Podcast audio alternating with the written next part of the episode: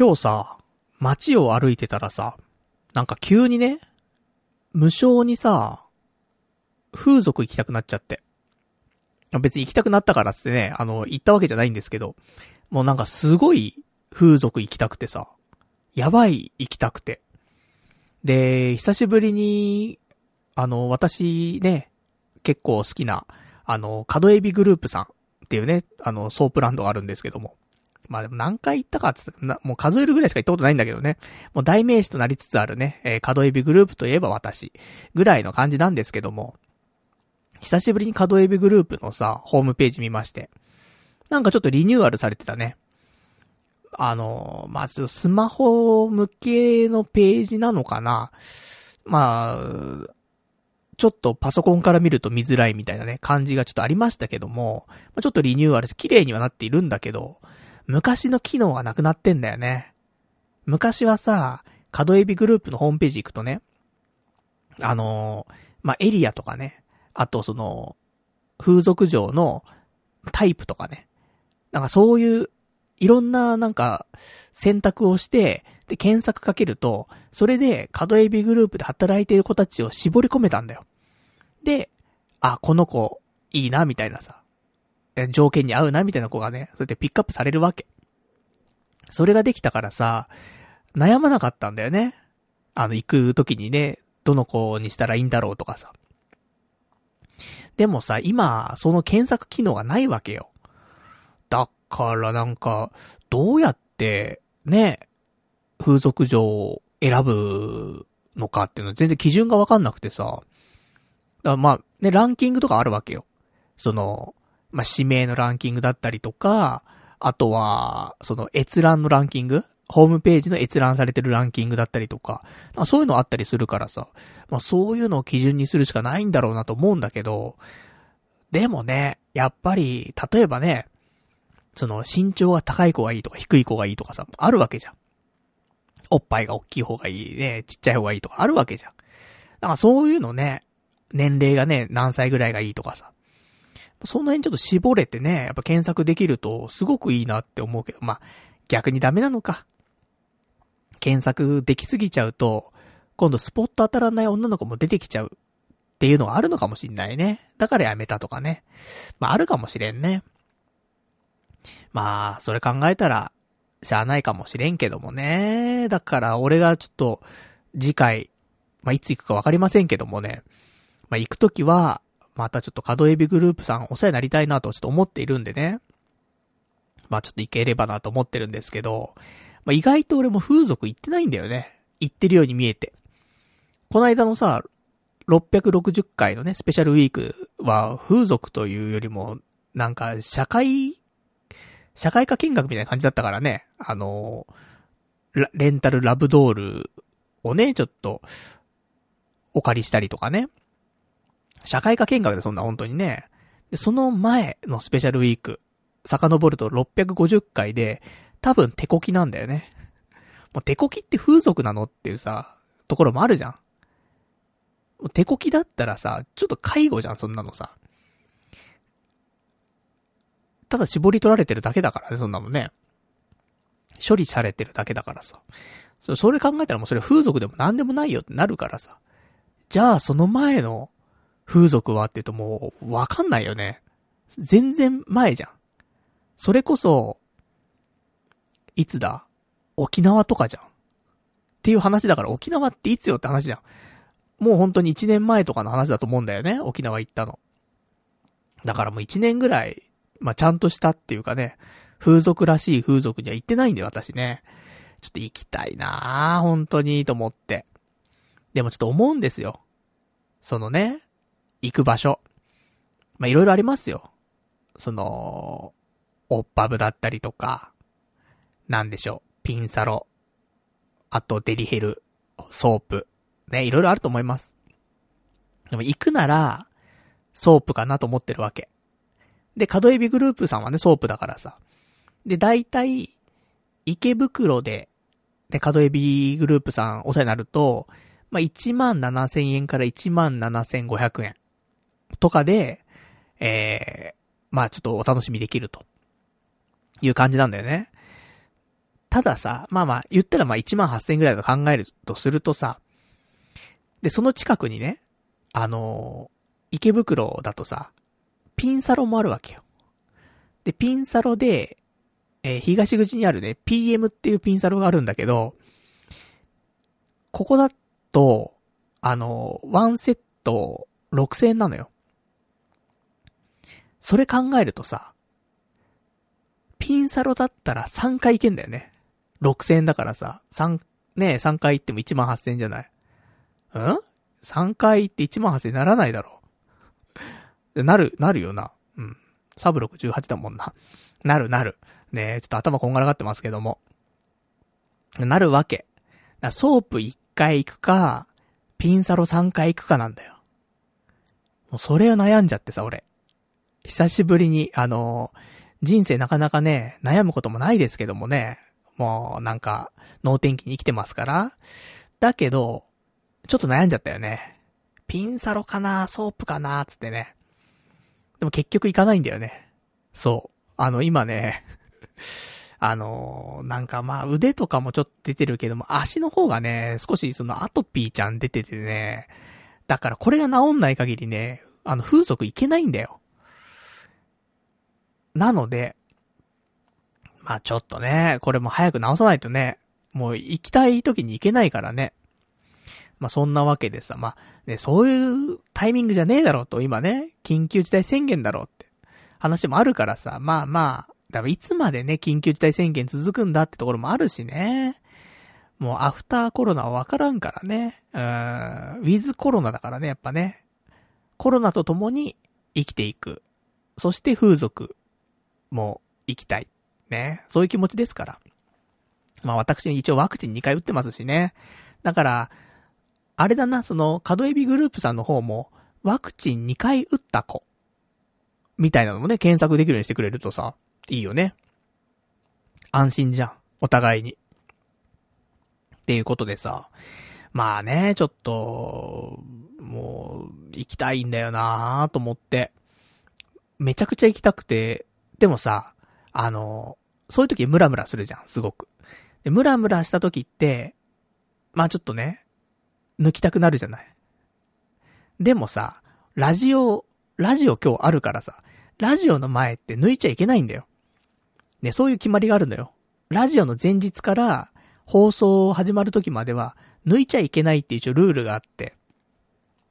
これね、これからラジオパーソナリティやりたいとかね、ポッドキャストやってみたいっていうね、人いたらね、これはちょっとね、男性の方気をつけてほしいんですけど、これね、ダメですよ。抜くと、あのー、パッションがね、落ちるんだよね。やっぱその気持ちでね、あの、喋っていかないといけないわけだよ。このラジオってやつはさ。ちょっとでもテンション高く。ね、ちょっとでも、なんか頭おかしく。ね、ちょっとでも、なんか変わった感じでみたいな。よくわかんないけどさ。なんかやっぱりその、少し、パッション、気持ちでね、喋っていくところがあるんだけど、これ抜くとさ、ちょっと賢者になるじゃん。ね、まあまあ、抜いた直後は賢者になるわけだけど、やっぱね、前日だとしてもね、その気持ちがね、その、振り切らないんだよね。それが良くないね、やっぱり。うん。なので、やっぱね、抜いちゃいかんのよ。そんなわけでさ、だから今日ムラムラすごいしてたんだけどさ、もう今日ラジオだから抜けねえなと思ってさ。でもムラムラすんなと思って。放送始まるちょっと前まで、あの、エロい動画を見てましたけどもね。抜かないよ。抜かないけども、エロい動画を見てました。まあ、そのぐらいね、なんか、急に来ましたね。久しぶりに風俗行きたい感覚、来たんで。まあ、スペシャルウィークまで待つ？スペシャルウィークってあと7週もあるからね。今日663、63回なんで。まあ、次670回がスペシャルウィークなんで、ねそこまで待つか、もしくは666回。ねその悪魔の数字。まあ、このゾロ目の時にね、行くかって話なんだけど。でも、普通のね、角エビグループさん行っても、もう面白くないもんね。なんか新しい、ちょっと変わった風俗だったら面白いけどね。だそれ考えるとね、だ吉原？吉原か。もう行ってないもんね。その、昔々吉原一回だけ行ったことあるけどもね。でもその時は、結局、行こうと思ってた、目星つけてたところ行けずに、もう、ね、タクシーで行ったんだけどさ、駅から。駅からタクシー乗って、で、吉原までつって、じゃあここでね、降りますつって、降りた瞬間に、あの、黒服の人が、お待ちしておりましたつってね、出迎えてくれるっていう。何の予約もしてないんだけど、つって。そんでそのままね、無料案内所に連れてかれて、で、なんか、いろいろと進、進んでって進んでって、全然、あの、知らないソープに連れられるっていうね。そんな流れだったから。だから今回はね、もし行くんだったらね、昔々、ちょっと目星をつけていた、やる気茶屋っていうね、あの、お店があったんだけどもね。そこ行こうか。10年越しとかだよ、多分ね。この思い。いいかもしんないね。吉原の、やる気茶屋。ややる気茶屋じゃないよね。やる気茶屋ややる気茶屋って居酒屋じゃなかったっけ？うん、ちょっとなんとか茶屋だったんだけどね。やる気茶屋じゃないよね。どこだ？ちょっと調べていい？やる気茶屋？それ、それ普通の居酒屋だよね 庄屋グループだったわ。一力茶屋だっけ？あ吉原一力茶屋だね。あやる気茶屋じゃないよね。びっくりしちゃった、俺。もう自分で喋りながら。ね、それ、俺が昔住んでた家のすぐ近くにあった居酒屋だったわね。失礼しました。ね、一力茶屋。ね。うん、そこを行くのはいいよね。したら、ちょっと、スペシャル感あるもんね。10年越しの思い、ね、今叶うっていうね、ところなんで。ただね、やっぱ緊急事態宣言中やってないんだよね、結構ね。あのー、さっきちょっとね、1個挙げた、その、池袋のピンサロ、PM ってところが、ここはね、あのー、緊急事態宣言が終わるまでは営業しないよって、あの、ホームページもね、書いてあって。さっきね、ちょっと見ちゃったんだけどもね。ちょっと行きたいななんて思って見ちゃったんだけども、そういうの書いてあったからさ。だからね、やっぱ、でも緊急事態宣言もなんか伸びてるでしょ？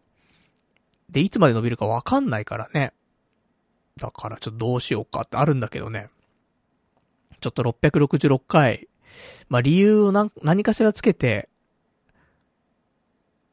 吉原、リベンジ、大作戦。あるかもしれませんね。あー、これは。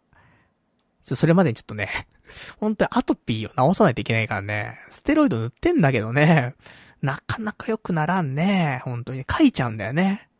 あの、寝てる時とかね。寝てっから俺もう、無意識だからさ、無理なんだよな。どうしたらいいんだろうな。もう手縛るとかしか、するしかないんだよね、やっぱな。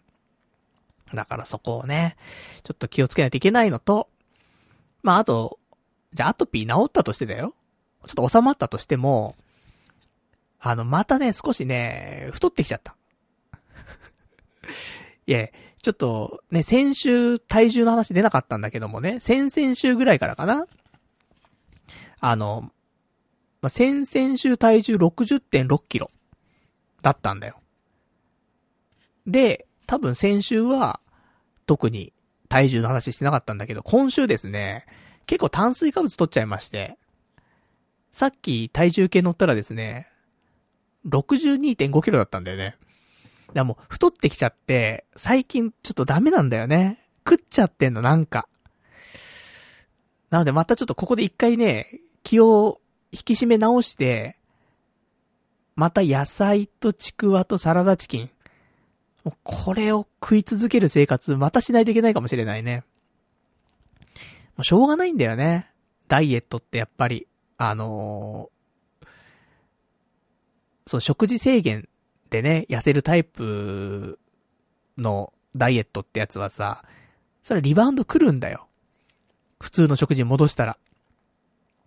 じゃあ運動しなよって言う人もいるけど、運動すればもちろんね、あの、普通の食事してもさ、それなりに痩せていくと思うんだけど、けど、運動やめたらまたリバウンドすんだよね。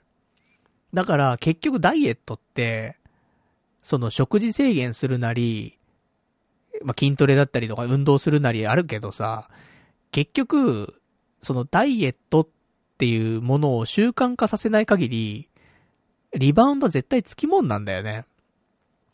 だからね、まあ、でも永久にできるかって言うとできないじゃん、食事制限。やっぱり、時にはね、食べたくなる、ね習慣はあるわけだしさ。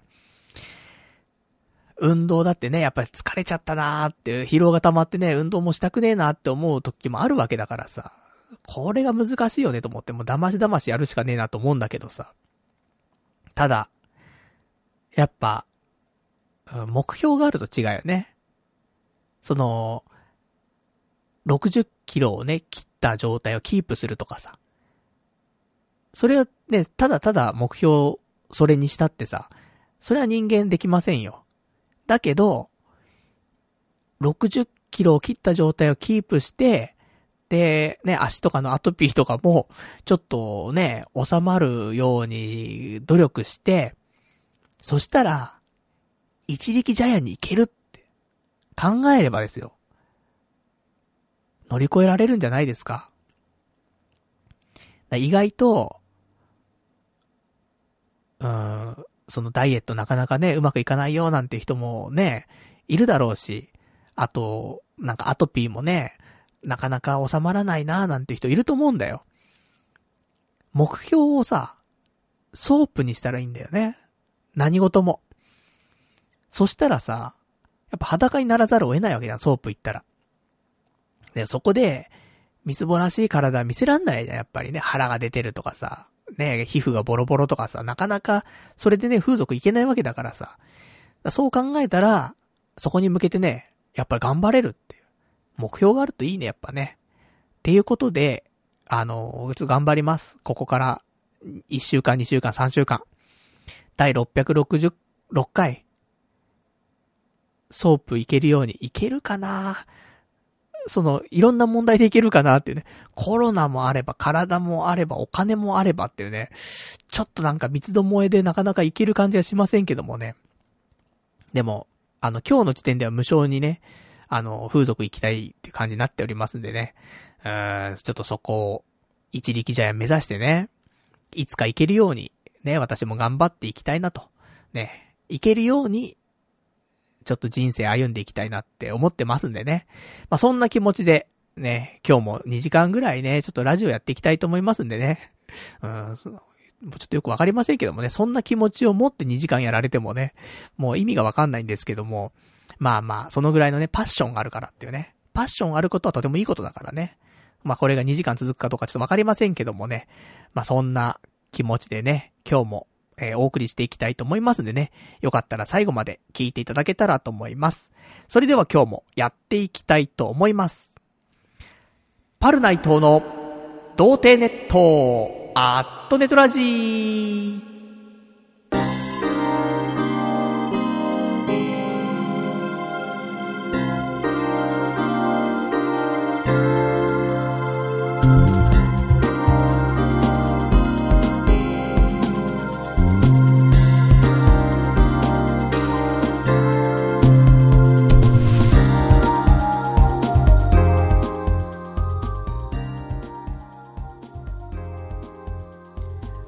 改めまして、童貞ネットアットネットラジーパーソナリティのパルナイトです。こんばんは、というわけでね、なんか久しぶりに性欲がガツンと来たなっていうね。なんか、ここ最近あんまり性欲ガツンとは来なかったんだよね。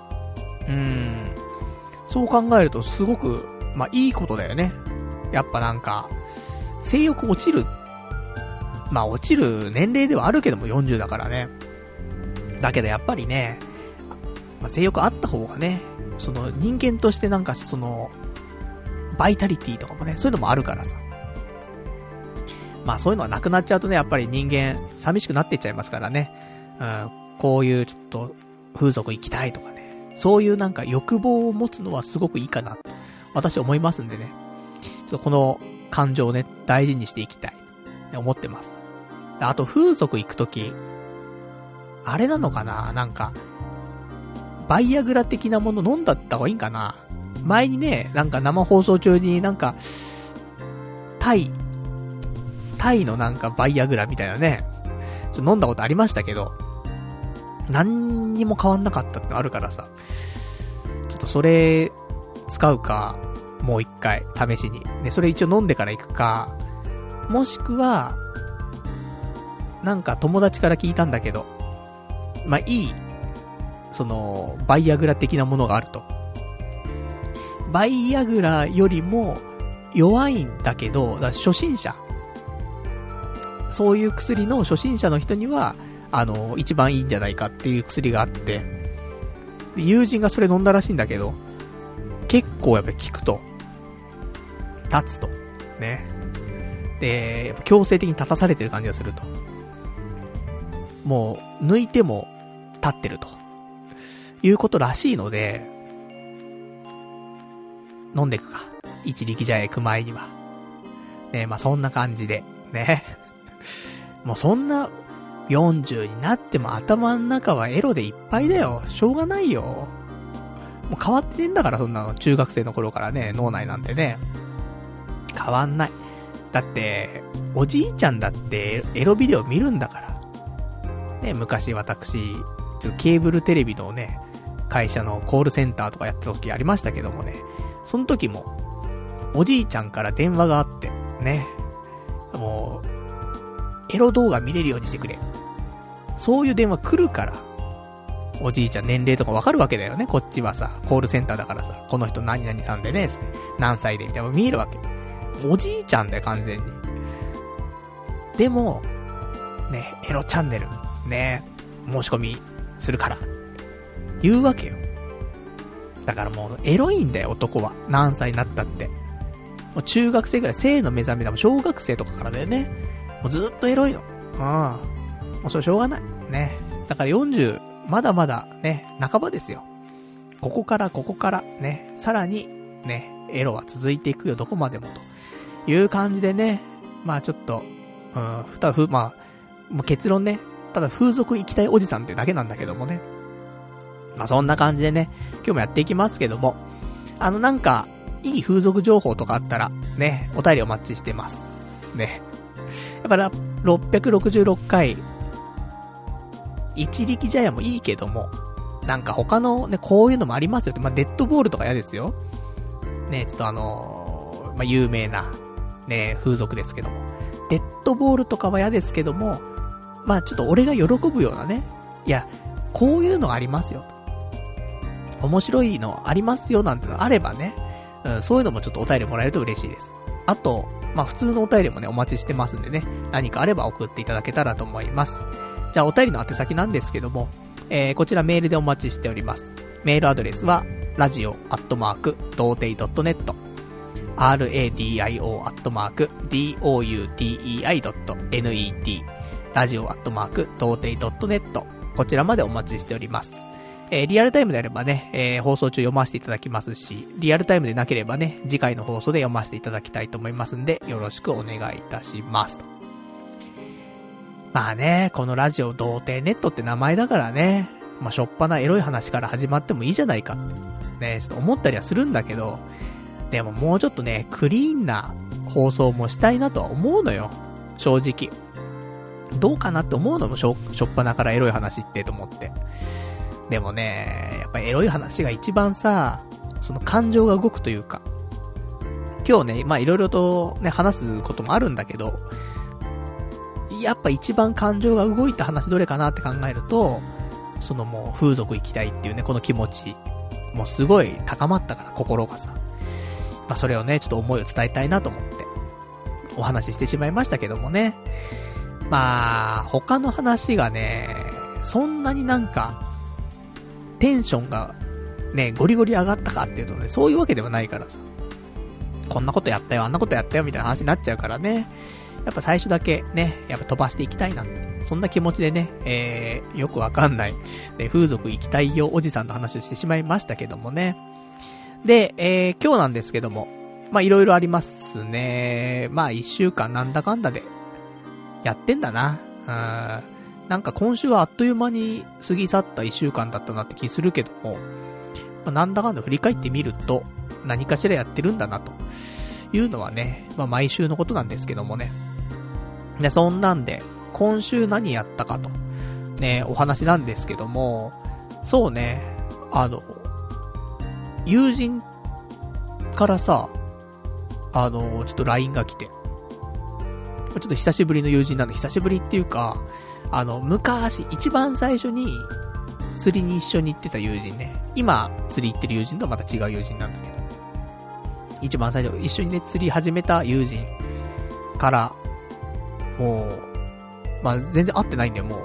一年ぐらいは会ってないんじゃないかな。やっぱコロナになってから、会わない期間がやっぱし、長い、長かったかな。うん。だから全然もう、一年ぐらい会ってない友人なんだけど、たまにね、LINE でね、やりとりとかするんだけど。したらさ、ら久しぶりに連絡があって。したらさ、あのー、コロナ、陽性になりました、つって。連絡が来てさ、マジかと思って。俺、周りの友人とか、だから友人知人で、コロナになった人、俺、いないからさ、その、友達の友達とかではなってる人いるよ。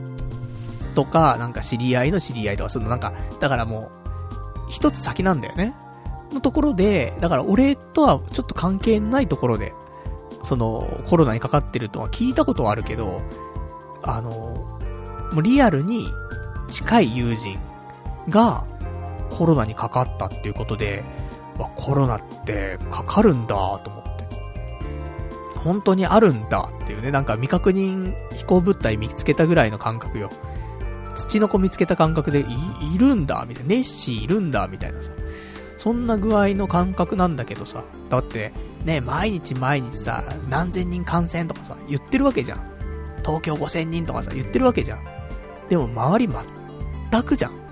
職場含めて。誰もかかってないじゃん。誰かかってんだろうと思ったけど。かかったね。とうとう、その、身近な人がね。今のところは、症状は平気らしいんだけどさ。で、なんかちょっとホテルの方でね、あの、生活するみたいな話になったらしくてさ。まあ、そんなんで、ね、ちょっと今、大、大丈夫かな？ちょっと、ね、その時の、ね、状況しかまだちょっと私知らんけどもね。もう少し経ったら、ね、一週間ぐらい経ったらね、またちょっと連絡してみて、で、大丈夫かいっていう、話なんだけどさ。やっぱ怖いよね。かかってみたらやっぱりそこは。後遺症とかさ。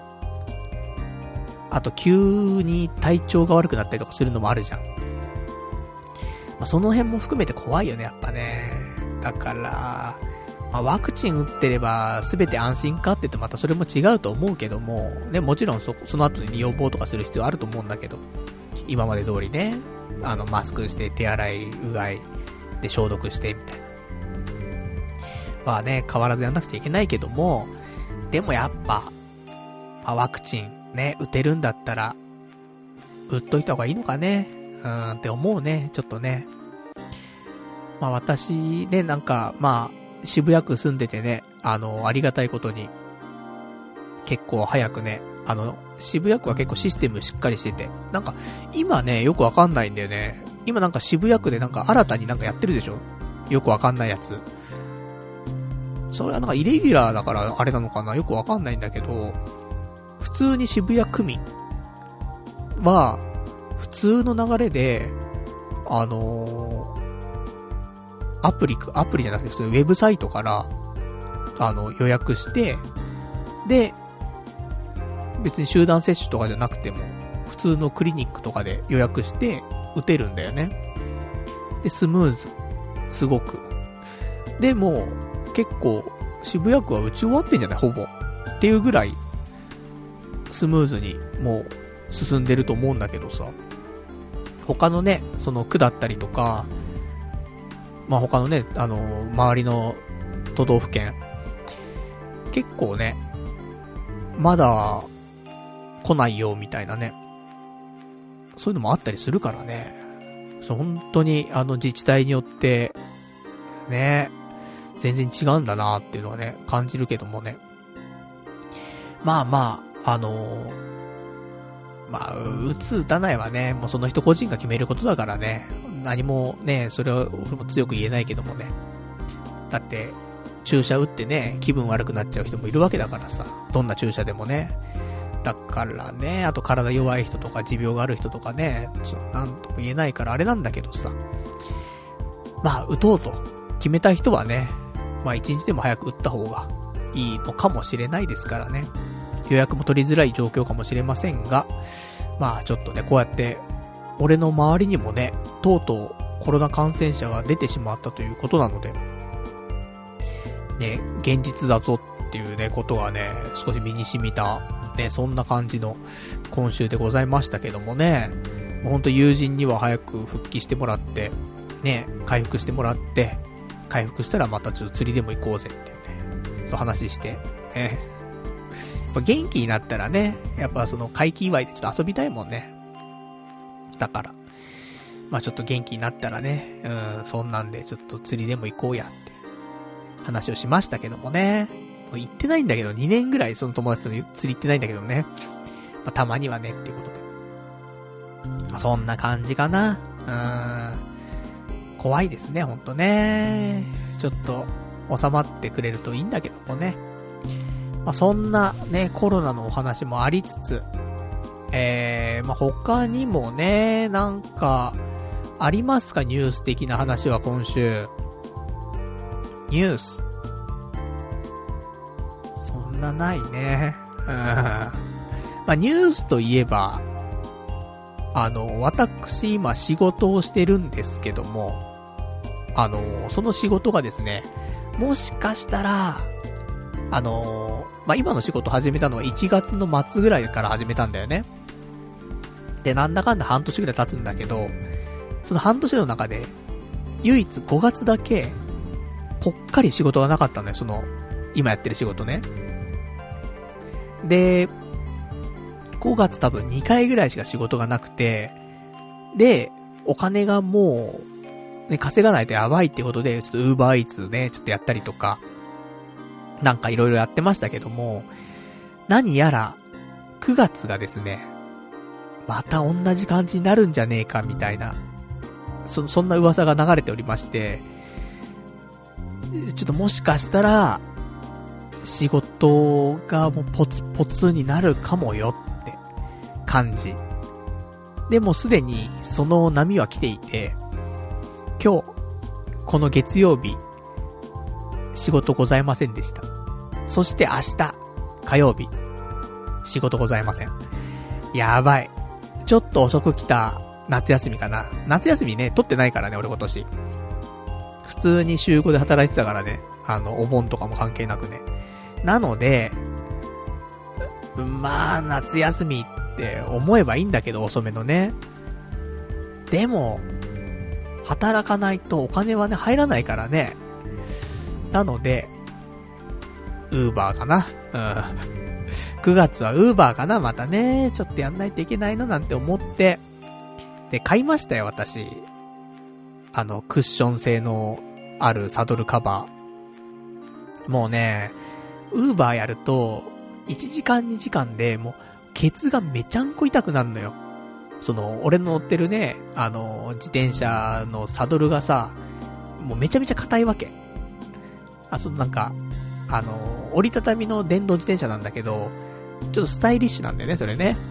で、ケツがさ、やっぱさ、痛いんだよ。サドル硬くて。で、どうにかなんねえかなと思って、ね、やっぱウーバー長い間ね、乗るわけじゃん。一つの配送30分くらいかかってさ、で、ね、やっぱり2時間だ、3時間だ、乗るわけじゃない。そう考えたら長時間乗れるサドル必要だよなと思って。で、アマゾンでちょっと色々調べてさ。で、サドルカバーで、クッションがすごいね、いいやつ。あの、中にゲルみたいな入ってるやつね、なんかね。そういうのでさ、ちょっとアマゾンのランキングからね、これ良さそうかな、みたいな評価もいいし、みたいな。で、それをね、買いまして、で、届きました。で、今日ね、早速、ちょっと、サドルにつけてみたんだけど、ぴったり、ね、あの、はまりまして。これでね、あの、ウーバー行けるなと思って。だから、明日、火曜日、ウーバーかな。うん。まあ、8月いっぱいね、ちょっとゆっくりしてもいいかもしんないけど、8月いっぱいって言ったってね、もう明日で、8月31日ね、で、もう最終日ってことなんだけどもさ。でも、9月がね、全く仕事がない可能性があるって考えたら、ウーバーでね、1日どんだけ稼げんのって話じゃない？しかも昼間も稼働できないからさ、暑すぎて。そう考えると夜しか稼働できないなって思うと、稼げてね、数千なわけじゃない。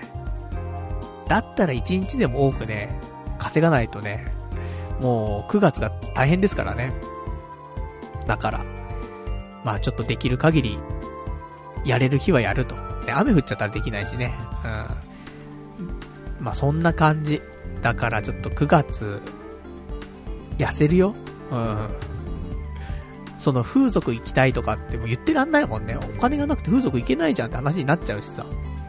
だから、せめて風俗代はね、ウーバーで稼がないといかんし。で、ウーバーすれば痩せるからね、やっぱね。ダイエットにもなるし。うん、一石二鳥ってね、いうところなんじゃないでしょうか。もう、普通にあとはね、9月仕事あってほしい。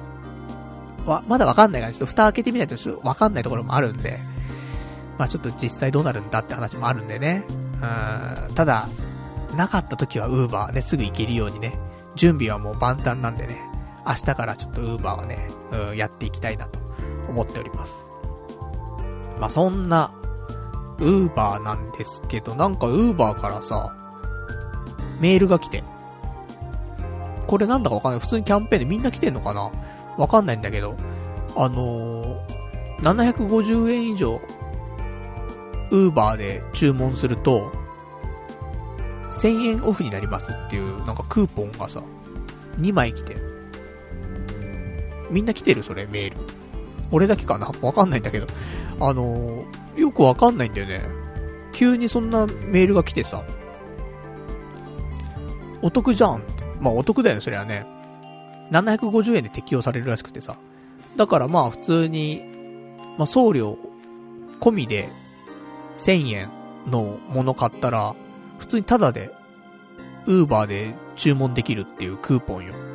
それ2個、2個もらってんだよね。もらうとやっぱり使いたくなっちゃうなってのがさ、性分なもんでさ。あの、今日早速、あの、使ってしまいましたけどもね。1000円分。1200円ぐらいかな？のやつを買って、結局でも200円しか払ってないっていうね、ことで、もうすごい、ね、美味しいよなと思って。で、そんな、ね、ありがたいよね。本当にこのね、あの稼ぎが少ない時にね、その2000円分お金もらえるわけだからね。もうウーバー様々って感じ。ね、そんな感じなんで、ちょっと貢献できるように私もね、ウーバーの配達員としてもね、頑張っていきたいなと思っておりますけども、まあ、そんな感じのね、ところなんですが、まあ、他にもね、お金を稼ぐ手段ってのはやっぱしいくつか用意しとかないといけないななんて思ってさ、ウーバーだけではちょっと不安なところもあるじゃない？なので、あの、1個登録したんですよ。サイトに。さあ、何のサイトでしょうか？わかるかな？うーん、なかなかね、わからん、わからん話な気はしますけど、あの、たまにね、昔とか俺も言ったことあるかもしんないけど、あと、リスナーの方からもたまに上がる話だったような気もするんだけど、でも実際ね、まだ登録したことなかったんで、今回登録しましたが、そう、登録したのは、知見です。知見ってご存知かな？あのー、まあ、お薬をね、お薬試しましょう実験体みたいなやつ。うん。で、知見ってやつがあってさ。まあ、よく聞くのがさ、なんか、まだね、その、表に出てないね、販売されてない薬とかを、まあ、試しで使ってみて、で、まあその経過を見るみたいな感じなんだけど、まあちょっと入院とかしてね、で、入院して薬を飲んだりとか、打ったりとかわかんないけどして、で、その経過を見ながら、ただ、あのやっぱ入院してないといけないから、その時はね。で、ベッドでゴロゴロしながら、みたいな。で、1週間だ、2週間だ、みたいな。そんで何万円かもらえますよ、みたいなね。まあ、そんなのがあったりするらしいぜ、みたいなさ。ので、昔調べたことあんのよ、俺も。やってみてえな、みたいなさ。だって、で、寝てるだけでいいわけでしょ？つって。寝て、ね、今だったらスマホあるからさ、寝てゴロゴロしてね、あの、パズドラしてツイッターしてね、なんかそんなんしてりゃいいんでしょ？みたいなさ。思っちゃうからね。で、俺ゴロゴロしてるの得意だからさ。ね、これは本当に俺に合ってんなと思って。で、昔調べたんだけど、なんか知見のサイトっていっぱいあって登録するところ。どこにしていいか正直わかんないわけよ。で、うん、どこで登録しようかななんて思って結局登録しなかったんだ、昔ね。よくわかんないし。で、あと、なんか、やっぱ健康な人じゃないと、まあ、知見とかってなかなかできんのかなとか思ってさ。でね、やっぱこうやってなんかアトピーがあったりとかさ、ハゲの薬飲んでるとかさ、いろいろあるじゃない、俺もさ。だから、そうするとさ、もう知見とかできねえだろって思ってるところもあったんだけど、別にそういうものだけじゃなくて、例えば健康食品とか、あと、花粉症とかさ、そういうやつの、なんか知見とかもあるらしいのよ。で、結局はマッチすれば別に大丈夫らしいので、ちょっと登録してみようかなと思って。で、じゃあどのサイトがいいのかななんて思ったんだけど、なんかあの、友達に、知見登録して、ちょっとやったことあるよって友達がいてさ。で、その人に、あの、その登録してる知見のサイトを教えてもらってさ、ね、その安心じゃん、やっぱり。なんか、どこがいいんだろう、あれがいいんだろうってね、なんかネットでね、落ちてる情報を調べて知見登録するよりもさ、実際にね、あの友人が登録してるサイトの方がね、それ安全だからさ、やったこともあるっていうんだったらさ、そこ教えてもらって、登録したのよ、今日。今日じゃないよ、先週か。先週登録して、で、金曜日かなの夕方ぐらいに登録したんだけど、したら今日の日中に、あの、本登録完了しました、みたいな連絡が来まして。なので、私いつでも条件さえ合えば、あのー、知見、いけるよ、みたいな感じになりまして、ただね、条件が合うかって話なのよね。なかなか、あのー、やっぱり、年齢だったりとか、体型だったりとかね、なんかいろいろあるからさ。で、あと健康診断とかもしてないとね、うん、ちょっとよくわかんねえみたいな感じもあるので、まあ、何か、ね、9月できるやつがあればね、ちょっと知見、やってみてえなと思うんだけど、まあ、どこまで喋れるかどうかわかんないけどもね、ラジオでね。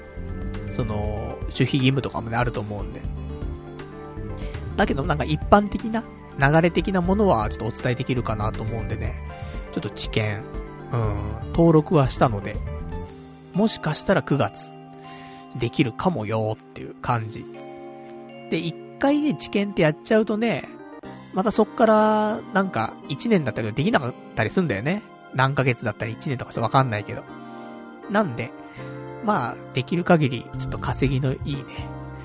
なんか、短期間で稼ぎのいいやつみたいな。入院しても別にいいけどね。うーん。ベッドの上でゴロゴロしてられるんであればね。まあ、そんな感じでね、ちょっと、まあ、やったことないことですからね、うん、知見の方もね、ちょっと挑戦していけたらなと思っておりますよっていう感じでございます。あと、知見ね、やったことあるよなんていうリスナーの方いらっしゃいましたらね、知見情報もお待ちしております。まあね、知見、聞くは聞くけどね、なんか周りでやったことあるよなんて人なかなかいないじゃん。俺もその友人しか、やったよって話聞いたことないからね。だから結構レアだなと思って。ねちょっと俺もやってみたいなっていう感じでございますね。じゃあ、あとは、えー、今週話したかったこと、そうね、いろいろあるっちゃありますが、食べ物の話します？もう別に食べ物の話いいですか？いや、しときましょう。ねあの、なんだかんだで食べ物は、バンコク共通だから。ね、やっぱり、そこね、あの、共通の話題。だって、ね、お仕事をしててもさ、ね、その、他者とね、ミーティングするとかもあるわけじゃない。打ち合わせしたりとかさ。で、その時にさ、最初世間話みたいな始めてからさ、本題入るわけじゃない。その時何の話しますか？やっぱりね、食べ物の話とか、多いよ。そんな気がします、私は。そんな時にね、あと、その、打ち合わせ終わった後の、最後なんか5分くらい雑談したりとかするじゃん、なんかさ。その時に、何の話しますか？この後帰りに、なんか食べて帰ろうと思うんだけど、いいところ知りませんか？ね、そんな話出るんだよ。そんな時に、ね、ちょっと、食べ物の話なんかね、あの、ネタとして持ってたらさ、それはね、とても、なんかスムーズなね、会話ができるんじゃないかしらと。そう私思いますんでね、うん、ぜひ、ビジネスマンの皆様、ね。ビジネスマンじゃない私からね、うん、そういう情報をね、得ていただけたらと思うんですけどもね。まあみんな知ってます。ね。うん、みんな知ってるお話。もうここでね、こんな、今キャンペーンやってますよ、みたいな話なんだけど、あの、うなととっていうさ、うなぎの食べられるチェーン店みたいなのあるんだけど、うなととで、うな飯ギガも、うな飯ギガ増しプラスっていうね、商品が出ておりまして、これ9月5日までやってるんだけど、普通の、その、うな飯ってのは売ってるのよ。500円とか550円ぐらいでね、うな飯って食えんの。あの、うな重とかだと、うなぎのさ、その結構、塊じゃない。塊って表現もあれだけど、あの、半身というかさ、金乗ってたりすると思うんだけど、それが、あの、刻まれた感じの、ひつまぶし的な感じの、その切られたうなぎが乗ってるわけよ。それがうな飯なんだけど、このうな飯のうなぎの量が4倍になってますと。それが、うな飯ギガ増しプラスっていうやつで、で、まあ、ちょっと、まあ、お値段しますよ、そりゃね、うなぎですから。うな重食べたらいくらですか？ねえ、3000とかしちゃいますよ。うな飯ギガ増しプラス。ねえ、うな飯の4倍のうなぎ乗ってますよ。1100円。安く感じるね、そうやって言われるとね。まあまあでも1000円超えてるわけだからね、ちょっと高いは高いんですけども。でもさ、なんか、元気出ない時とかさ、やっぱこの夏ね、ちょっとまた、まだ暑いからね、夏バテとかあるからね、全然ね。この夏最後乗り切るためにもね、うなぎ食って需要競争スタミナですよ。って考えたら、まあいいんじゃないですかと。たまにはね。もう俺、うなぎなんてほんと食ってないから、ここ最近。土曜の牛の日だろうがね、なんだろうがうなぎ食ってませんから、いやもううなぎ食いてえなと思って。昔はね、うなぎ苦手だったの。やっぱ骨がさ、苦手なのよ、子供ってね。だから、味が美味しかろうが、骨がもう嫌で、ちょっとうなぎ、ちょっと無理ってなってたんだけど、やっぱ年取るとね、喉も強くなってきてさ、骨とか関係ねえからさ、うなぎうめえになるからね。だからさ、うなぎ食いてえなと思って、このうなととのね、うな飯ギガ増しプラス、食べちゃいましたね。まあ、4倍のうなぎって言うけども、まあ、そこまでかっていうね、感じはありましたが、まあまあ、1100円で、あれだけうなぎが食べられればね、満足かなという感じだったんで、あのー、9月5日までしかやってませんけども、あのー、まあ、タイミング合うね、方いらっしゃいましたらね、まあ、そういうのやってますからね、えー、行ってみるといいんじゃないでしょうかっていうね。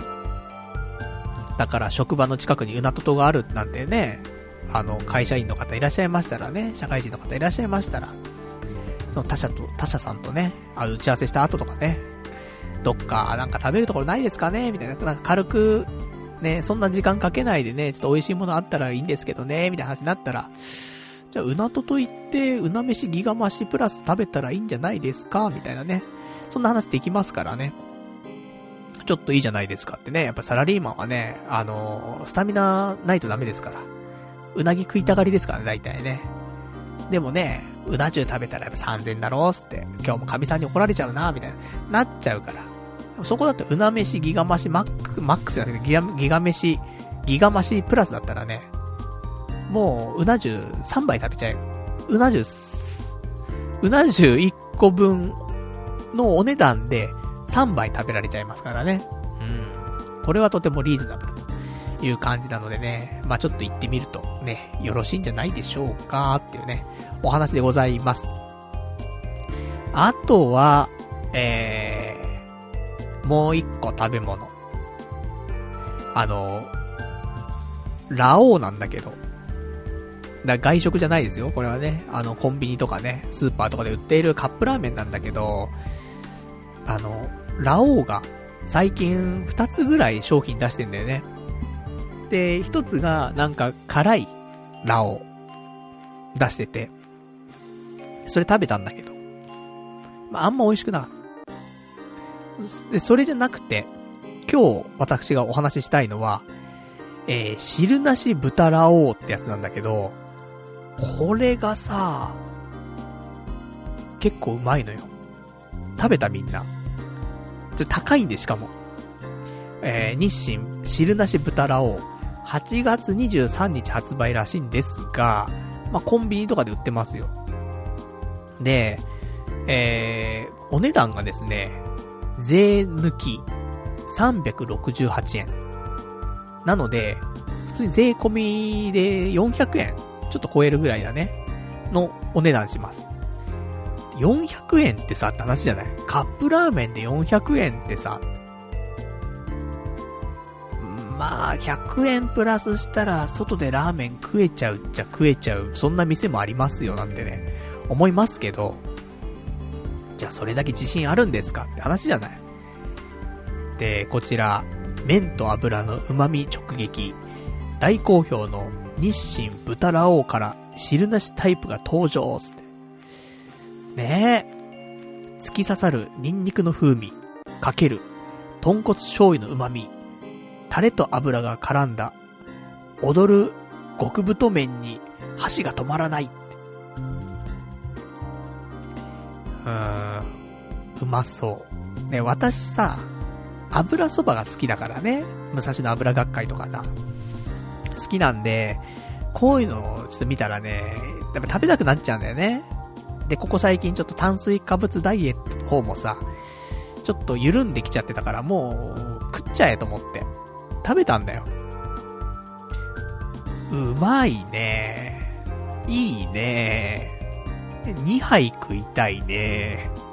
でも2杯食ったら800円だからもうそしたらもうどっか、店行って大盛り食った方がいいね、なんて思っちゃったりすんだけど、結構うまいよ。あのー、久しぶりにおすすめできるんじゃないかなっていうラーメンが出ました。うん。これが結構美味しいなって思うんだったら、武蔵野油学会とかは、いけるんじゃない？美味しいって思えるんじゃないかなと思うんですけどもね。豚ラオ、ね、汁なし豚ラオ、黄色いパッケージです。コンビニでも置いてるし、スーパーとかでも置いてると思うんでね、あの、ぜひ、ちょっと高いね。でもね、400円だからね。カップラーメン、ちょっと高いカップラーメンだって250円ぐらいじゃん。その高級系カップラーメンでもさ。で、普通のね、カップヌードルの、まあ、でかいやつだとか、ね、それも200円とかで売ってるわけだからさ。そう考えるとね、400円は破格だよね。まあ、とはいえ、コンビニでね、チルドのラーメンとか買ったりとかすると、やっぱり500円、600円するわけだから、もっとするか。600円、650円するわけでしょ普通のラーメン屋と変わんないもんね、もうね。そう考えると、まあまあ安いっちゃ安い。安くね、うん、カップラーメンの400円は高い。そんな見たことねえからな。だけど、うまい。うん。結構うまい。だから、まあちょっとね、うん、贅沢な感じになりますけどもね。あの、なんか、がっつりしたっていうかね、味の濃いもん食いてえな、みたいな。でも、熱いのは食べたくねえな、みたいな。で、そんな時ね、ラーメンだったらね、やっぱりスープがあるから熱いじゃない。ふうふうしながらね、すすってさ。で、汗かきながら食うと。そこまでの熱いの食いたくねえな。でもなんかがっつりとなんか味の濃いやつで、だかすすりてえな、みたいな感じだった時にこれ。汁なし豚ラオ。これはいいですよ。お値段。相応ですね。お値段以上ニトリとは言いません。ね。高いから。でもお値段相応じゃないですか。もうちょっとボリュームあると嬉しいけどもね。だから、ライスとか、入れたらいいんじゃないですか。半分ぐらい食べたら、ライスとかぶっこんで食ったら、ねえもう、最高かもしれませんね。炭水化物爆弾。えいいんでしょうかね、それでね。まあ、そんな感じ。ちょっとおすすめだったんで、ね、ご紹介させていただきました。うま、うまめ、ね。だと思います。ね、こんなん食ってっからね、体重が太っちゃうんだよね、ほんとね。増えちゃうんですけども。まあ、しゃあなしだね。うん。まあ、美味しいもの食べると太るってのはね、もうこれはもう真理ですから。まあ、そんな感じでございました。じゃあ、ちょっとお便りもいただいてるからね、お便り読んでいきましょうか。お便りが、えー、ラジオネーム、うーん、ラジオネーム、固めの下痢さん。ふと思ったけど、パルさんがまともな女性と交流が減った時期と、えー、風俗行き始めた時期が同じ気がする。由々しき時代ですぞ。ってね、答えいただきました。ありがとうございます。それはあるね。うーん。なんか、ま俺もね、ちょっと思うのよ。やっぱり、ターニングポイントって、ね、人間、何回かあると思うんだけど、俺のターニングポイントはやっぱり、風俗に行ったってところが多分ターニングポイントになってんだよね。それまでの、風俗行ってないっていう自分が、やっぱ変わっちゃったんだよ、そこでね。それがあんま良くなかったかもしんないなっていうのはちょっと思ってはいる。今でも。まあ、つってもね、風俗行ったの、いつって言うとさ、5年前とかそんなもんなんだよ、多分ね。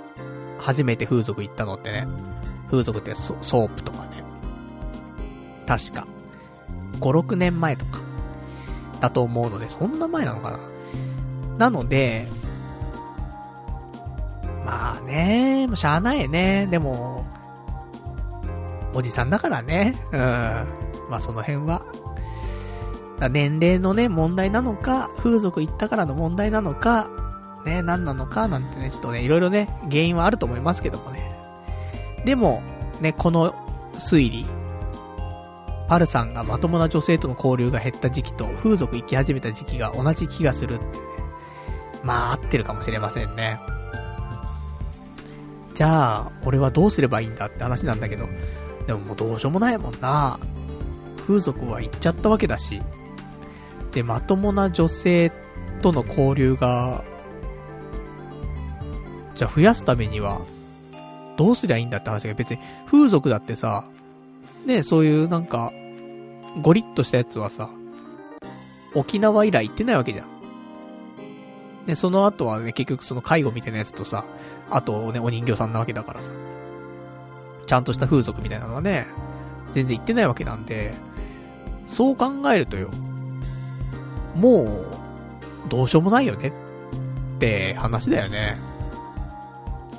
なんか、ね、ちょっと世界線戻れるんだったらね、ちょっと戻りてえなっていうところはありますけどもね。どうしたら戻れるんでしょうかね、なんか、うーん。ちょっと、わかりませんね。うん。過去にちょっとメールとか送ってね、うん、それで、変わればいいんですけどもね。変わりませんね、やっぱね。風俗行くな、みたいなね。メール。風俗嬢は架空の人間だぞっていうね。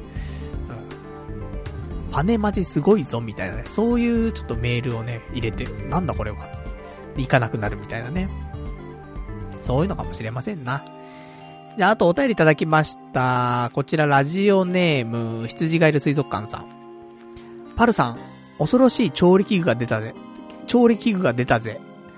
お湯を使わないレトルト専用調理器。レトルト亭。レトルト食品を簡単に温めることのできる最強アイテムだ。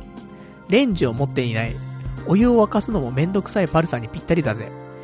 業務スーパーに行けば異常な安さでレトルト商品が売られているし、逆に高級レストランのレトルトパックとかも最近流行ってるよな。これと炊飯器だけで生きていけるぞってね、お便りいただきました。ありがとうございます。レトルト亭、ちょっと見てみましょうか。お、なんかかっこいい、おしゃれ。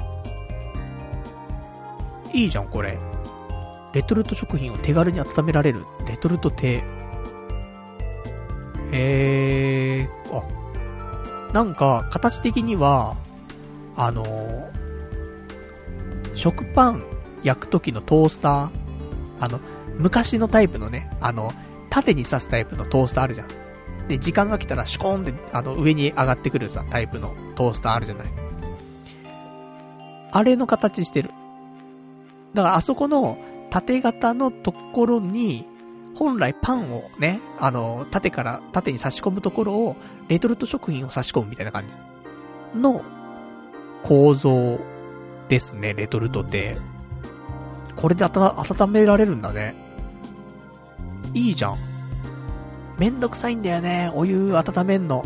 あのー、電子レンジないからさ、湯煎なんだよ、うち。ね、お湯で温めんの。ね、お恥ずかしい話なんですけどもね。で、そうすると、やっぱり湯沸かさないといけないから。でも、レトルト食品だったら、俺は、あのー、電子ポット。で、あれで、電子ケトルで、あのもう、すぐ沸くじゃん。1分ぐらいで沸くじゃない？お湯。で、それ沸いたら、その中にレトルトを折り曲げてぶち込むのよ。で、そしたら温まるから、まあ、言っても、ただのレトルトだったら、それでも一応、大丈夫です。ね。ただこのレトルト亭あったら結構ね、便利だよね。高いな、でも。えー、幕開けなんだね。幕開けで販売開始したらしくて、6あ8月30日から。えー、一般販売価格は7680円。ただ幕開けだと、えー、今20%オフの6140円で購入できると。ね、期間は、えー、10月の8日までということです。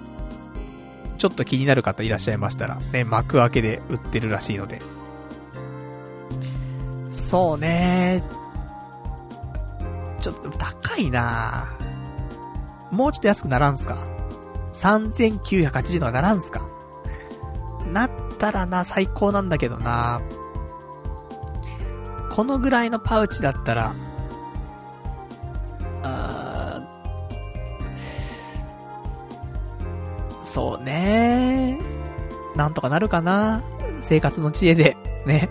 お湯沸かす、お湯沸かすっていうかね、その、鍋でお湯沸かさなくてもね、その電子ケトルの方でね、温められるので、まあ、ちょっと貧乏人な私には、でもこれかっこいいけどな、なんかな、ちょっと欲しい。物欲もちょっと出てくる感じのね、かっこよさ。いいなちょっと欲しい。えちょっとお金に余裕ができたら欲しいなと思います。欲しいなっていうかね。うん。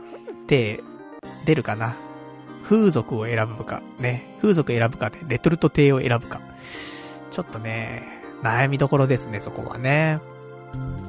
風俗は一回で終わりじゃねえかってね。レトルト亭はもう永遠だぞっていうね、話もありますからね。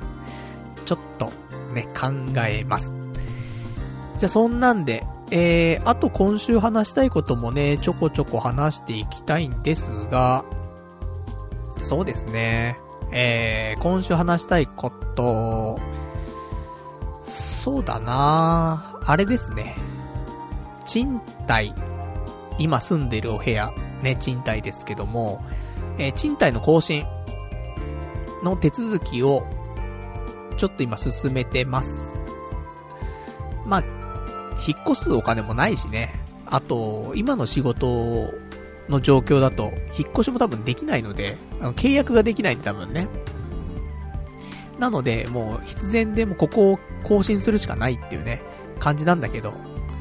でもね、ここを更新するにもね、大丈夫かなって感じはしてるんだけど、今日、その契約のね、更新の覚書があって、それ2枚ちょっとね、書いて、で、あの、反抗してね、で、2枚とも郵送してみたいな感じだったんだけど、その覚書書いててさ、で、いろんな項目あんだけど、名前書いたり、住所書いたりとか、電話番号書いたりとか、いろいろあるんだけど、勤務先ってあるんだよね。で、勤務先どうしようかなと思って。今の働き方って、なんか微妙なんですごく。その、請負いで働いてるし、だから、その、雇用されてるってわけじゃないんだよね。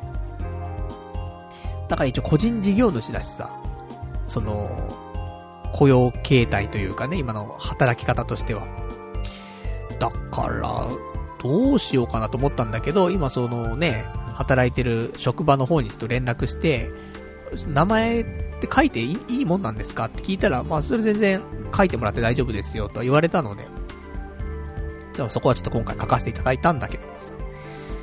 だからね、これどうなるのかなっていう感じなんだけど、もしそこからね、なんか保証会社とかがね、そのなんか連絡とかして、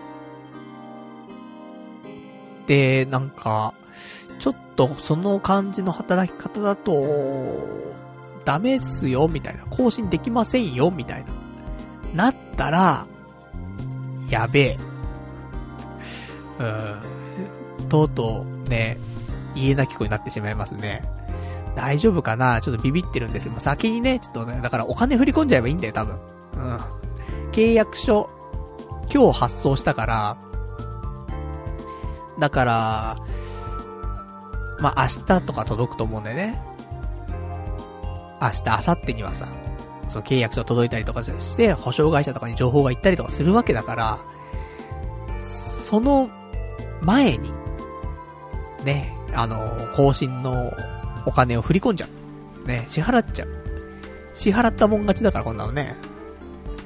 っていう風な、ね。いや、もう支払ったんで、みたいな。契約完了じゃないですか？みたいなね。ことでごねるというね、ことをしていきたいと思いますんでね。早くちょっと支払わないといけないですね。でもお金が結構かかるんだわ。でもなんかね、思ってたより安くて。俺正直今回15万ぐらいかかると思ってたのよ。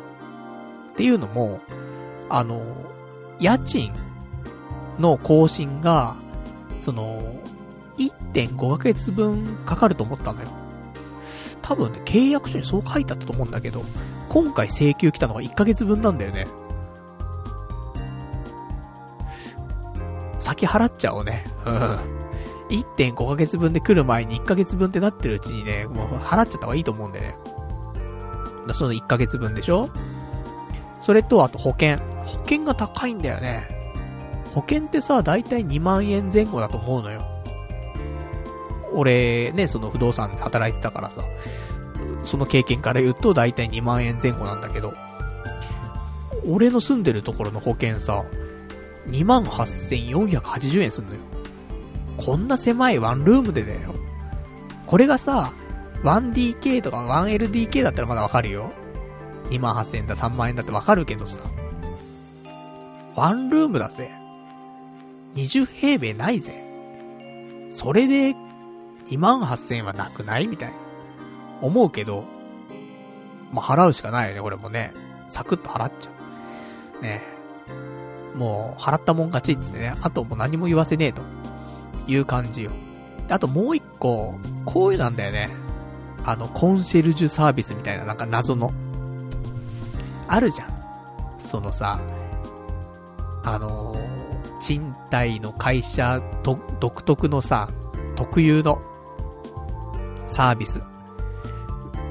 なんかそこでお金を儲けてるんだかなんだかわかんないけどさ、なんかね、あの、鍵なくしたら対応しますよとかさ、何かあったらお電話くださいみたいな、駆けつけますよみたいな、そういうサービスあるじゃない。それが2年間で16,500円なんだって。で、俺この2年間、っていうかこの4年間だよね。一回も使ったことないわけよ。で、これ、入っても入んなくてもいいっぽいのよね、ちょっと調べたら。で、うち、その、大家さんとかも、あの、もうすごい近くに住んでるし、問題ないんだよね。なんかあった時もね、大家さんに言えばいいしさ。で、保険は入ってるわけだしね。そのサポートみたいなのいらないから、その16,500円あったら、それで風俗いけるじゃん。ねえ。本当に、それこそ、一力じゃいけるわけだからね。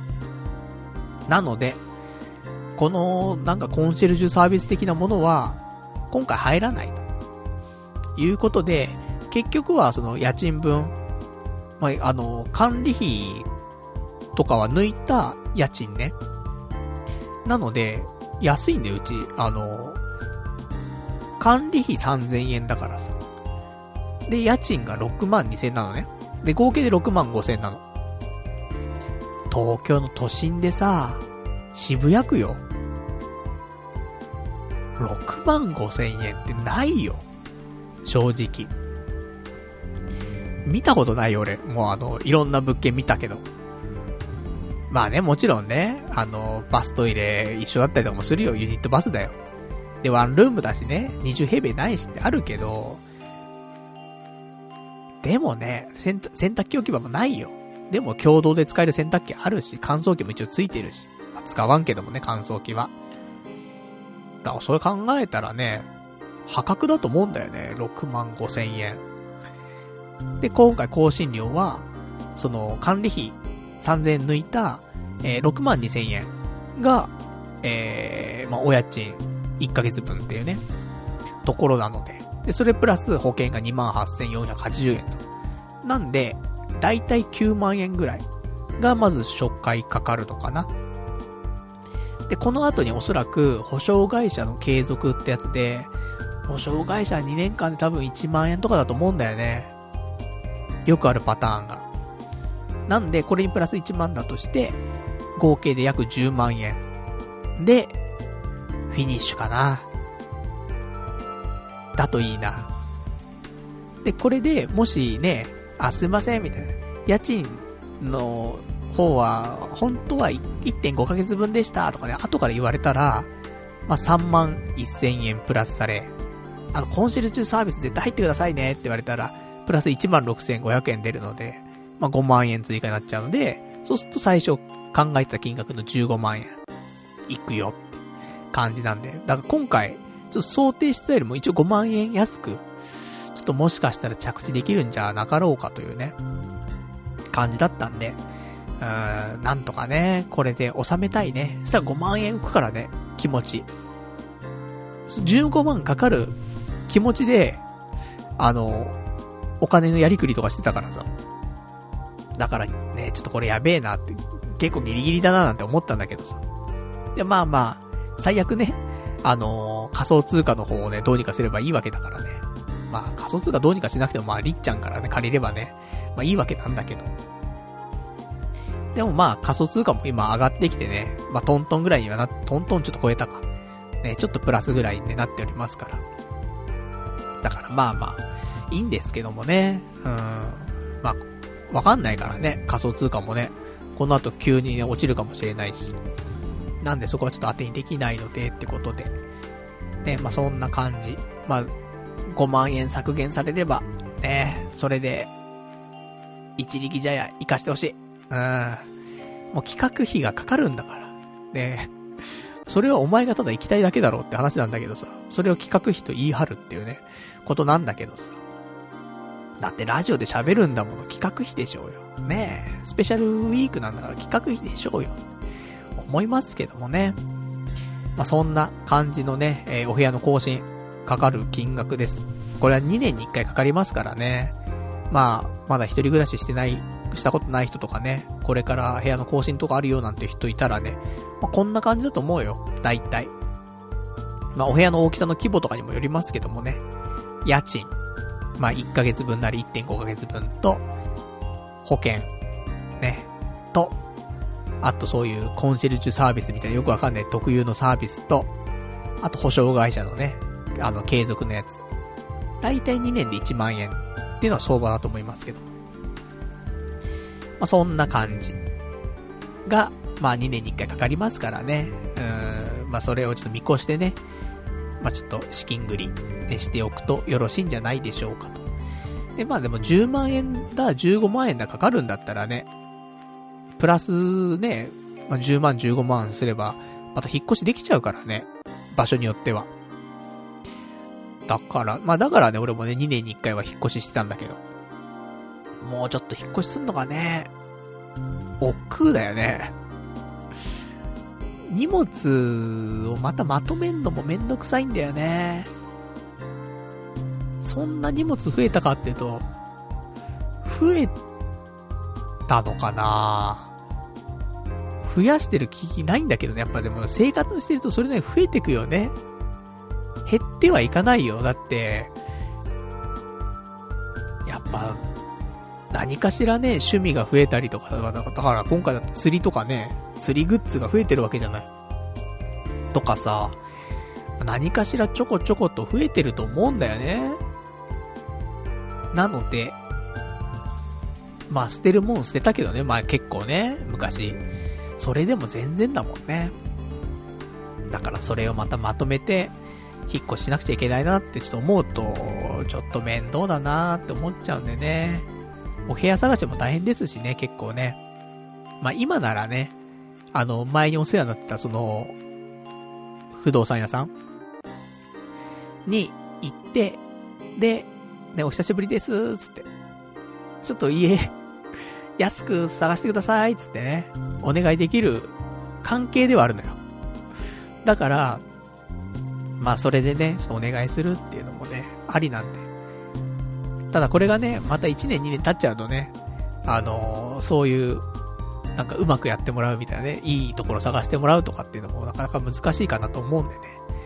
まあ、引っ越しするならもう、こっから2年以内だね。次の更新はさすがに、うん、ないかな。ちょっと、違うところ住みたいかなとは思ってるんで。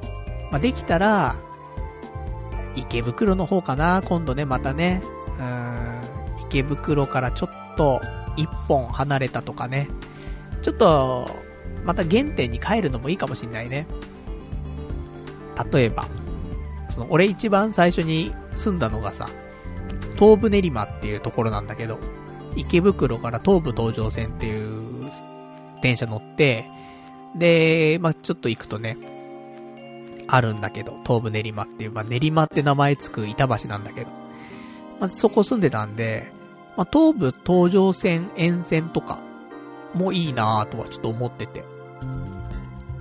なんか快速が止まるところとかね、まあ、ちょっといいんじゃないかなって。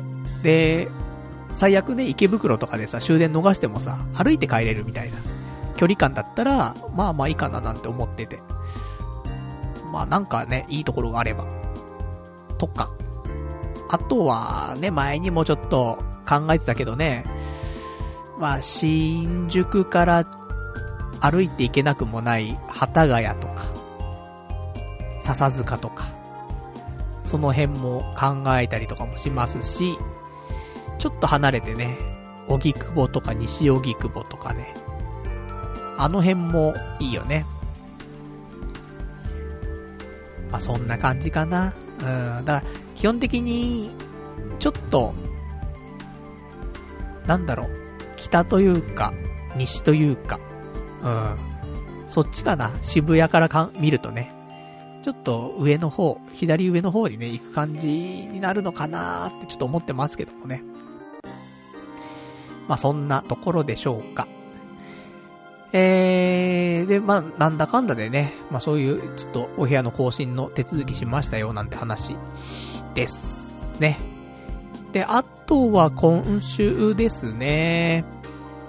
あれ、やりましたよ。いろいろとね、種は撒いてるね、今週ね。うん。何の種を撒いたかというとですね、先週ちょっと言いましたね。あの、卓球とかさ、ボーリングとかさ、そういうなんかスポーツ系でね、なんか社会人サークルとか入りてえな、みたいな。やりてえな、みたいな。得意なことでね、ちょっと、いろいろやりてえな、という話してたんですけど、まあ、いろいろ調べまして、私もね。で、えー、調べた結果、卓球の社会人サークル、えー、いくつか見つけまして、で、その中の一つ、ね、ちょっと選びまして、えー、連絡をしてみました。つってもあのメールなんでね、あれなんだけど。で、連絡したのが昨日かな？うん、昨日メールして、で、特に、まだ何も帰ってきておりませんが、どうなんでしょうか？帰ってくるのかな？うん、帰ってきたらいいな。一応、卓球の、初心者は、少し、2割ぐらいなのかなあとは全員経験者みたいな感じのサークルらしいので、まあ、その辺のね、比率も考えたんだよね。ただ、やっぱりなんだかんだで俺もね、中高卓球やってきて、まあブランクはあるとはいえさ、卓球やってきちゃってるから、一応経験者になるわけじゃない。なので、その、初心者と経験者の差ってすごく、でかいんだよね、卓球って。なんか、もう別次元になっちゃうんだよね、卓球ってさ、その回転とかさ、いろいろあるから。そう考えると、やっぱり、経験者多めのサークルじゃないと、な、何やってんだろうになっちゃうんだよね、結局。あの、まあ、若干ね、その俺も出会いとかも求めてはいるけども、だ、ね、行ったところでさ、その、女の人が少なかったりとか、ブスしかいなかったりとか、わかんないじゃん、そんなの。ねめちゃめちゃ顎出てる、顎、でもなんかもう、カイジみたいな顎してる女がいたりとかさ、そんなのばっかりだったら無理じゃん、カイジみたいな鼻してる女がいたりとかさ、もう無理じゃん。で、その時にじゃあどうすんのって。しかもみんな初心者みたいなさ、もうよくわかんないじゃん、もうそんな地獄じゃない、ただの。それ考えると、もうあんまり女性とか関係なく、も、いたらラッキーっていうぐらいだけど、ね、そこは、その、残すよ。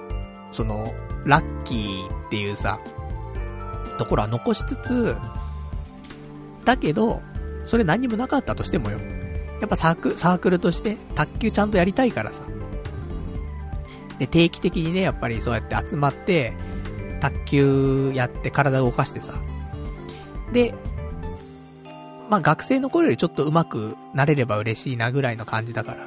で、あわよくばね、そのなんか大会出たりとかさ。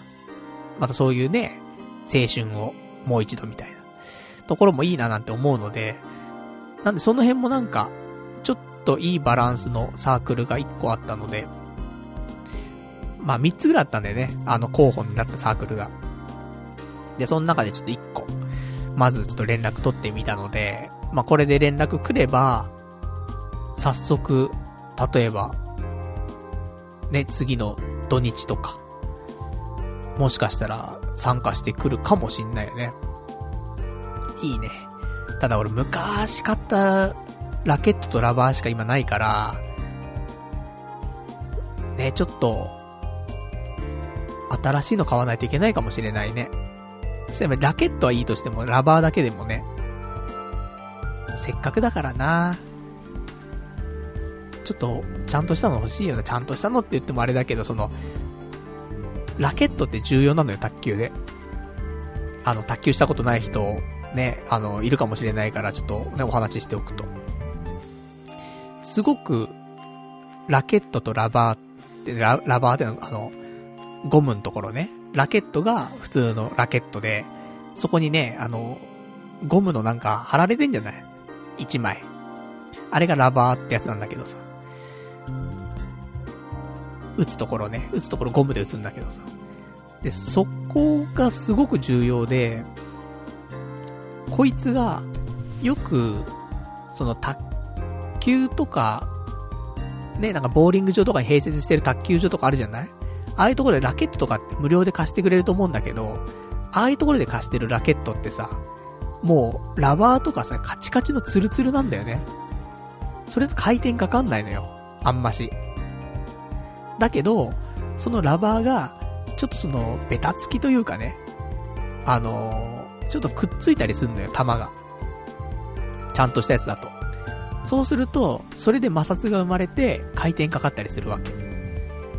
だから、ね、横回転だ、下回転だ、ね、ドライブだ、ね、いろいろあるけども、そういうのも、ラバーがちゃんとしてると、より回転かかるわけよ。で、これがないと、その、経験者同士で卓球するときに、勝負にならないんだよね。サーブも回転かかんなかったり、ドライブもかかんなかったりとか、それだともう、何もちょっと対抗できないので、やっぱりそこはしっかりしていかないと、うん、逆にね、せっかくサークルでね、やろうっていう時に、なんか足引っ張っちゃうじゃない？なんか。経験者ですって言ってんのにさ、こいつツルツルのラケットで来たぞってなっちゃうので、まあそこもね、もし決まったら、せめてラバーだけでも、ラケットはちょっとまあまあ、なんでもね、うん、いいかなって思うんだけど。ちょっとラバーだけは、ちゃんとしたやつにね、しないといけないなと思って。昔私は滝熱ドライブっていうやつを使ってましたけどもね。滝熱ドライブ、なんか、今ファイヤーとかそんなのあるもんね。で、さらになんか、テン、テンション系みたいなのあるでしょ。もうあれもないのかな、今ね。知識が、どんどんね、進化してんね、卓球って。だからね、ちょっとその辺もね、新しい情報、まあ、それはサークルでね、教えてもらって、で、帰りにね、みんなで買いに行ったりとかね、するのも面白かったりするからね。まあ、そういうのでもいいと思うんだけど。まあ、そんなんでちょっと、ワクワク、ね、してます。ね楽しみだね。どうなるのか。でもなんか、すげえ人数集まってやってそうなんだよな。どのサークルも。15、6人だったり20人ぐらい集まって練習会してますよ、みたいな。そんな規模？多くね？みたいな。部活よりも多くね？みたいな感じするからね。あと俺もあんまり練習ね、得意じゃないんだよね。結構試合形式な練習が好きだったから。あとね、サーブ練習とか3球目とかそんなんばっかりでさ。その辺できれば軽くね、練習して、あとなんか試合形式とかで後半戦やれればすごい嬉しいんだけどなーなんて思ってんだけど、そうはいかないのかなうん。ね、フットワークみたいです。ね、練習とかね、鉄アレイ持って素振りとかね、なんかもう昔に戻った感じね、そういうのもちょっと面白いかなと思いますけどもね。まあ、5に入れば5に従えということでね、うん、まあ、そのサークルにね、合わせて、ちょっとやっていきたいなと思いますからね。まあちょっと、どんなもんか、ね、もし行ったらね、えー、潜入レポしていきたいと思います。じゃあそんな感じで、えー、ございまして、で、あとはいただいてますお便りね、ございますね。お便り、ラジオネームひろじゃんさん。えー、パルさんこんばんは。そんなに風俗行きたいなら、前にも話しましたが、西川口の、えー、朝ペロの店行ってみてください。えー、企画費も5000円で済みますよっていうね、お便りいただきました。ありがとうございます。朝ペロ。朝ペロちょっとあんま覚えてないんだよな。ちょっと調べていい？朝ペロってさ、名前がもう、ペロッとしてるよね。朝ペロ。朝ペロイベント。よくわかんねえんだよな朝ペロ。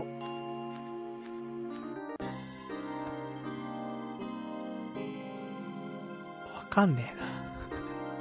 朝ペロいただきましたとかでよくわかんねえんだよな。ちょっともう一回調べようね。うん、俺もちょっとよくわかんなくなってるわ。まあ、そんな、ね。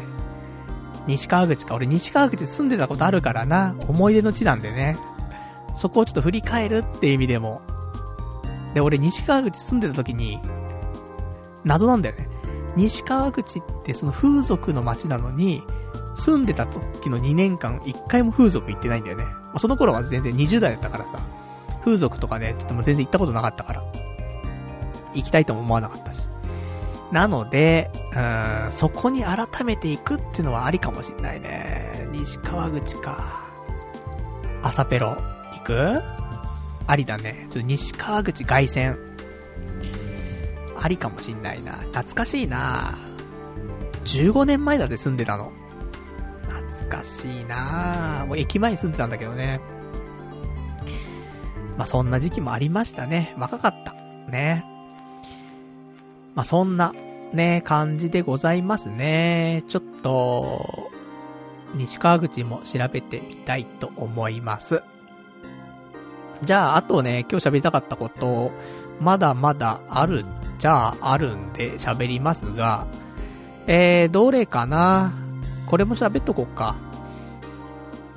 今週ですね、えー、1個 Amazon プライムビデオで、ちょっと作品を1個見たんですけど、皆さん見ましたか？庵野秀明、プラス、松本人志、対談ってやつ。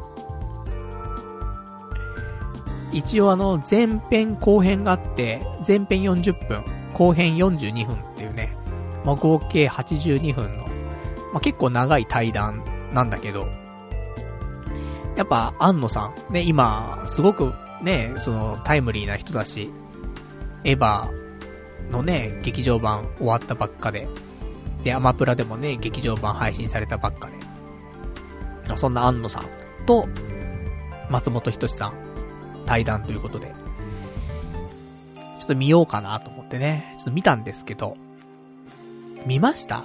皆さん。どうですか？うん、な、なんでもな、なかったよね。って思うんだけど、どうなんだろう。あの、俺は見た限り、いや、見たよ、ちゃんと普通に。全話。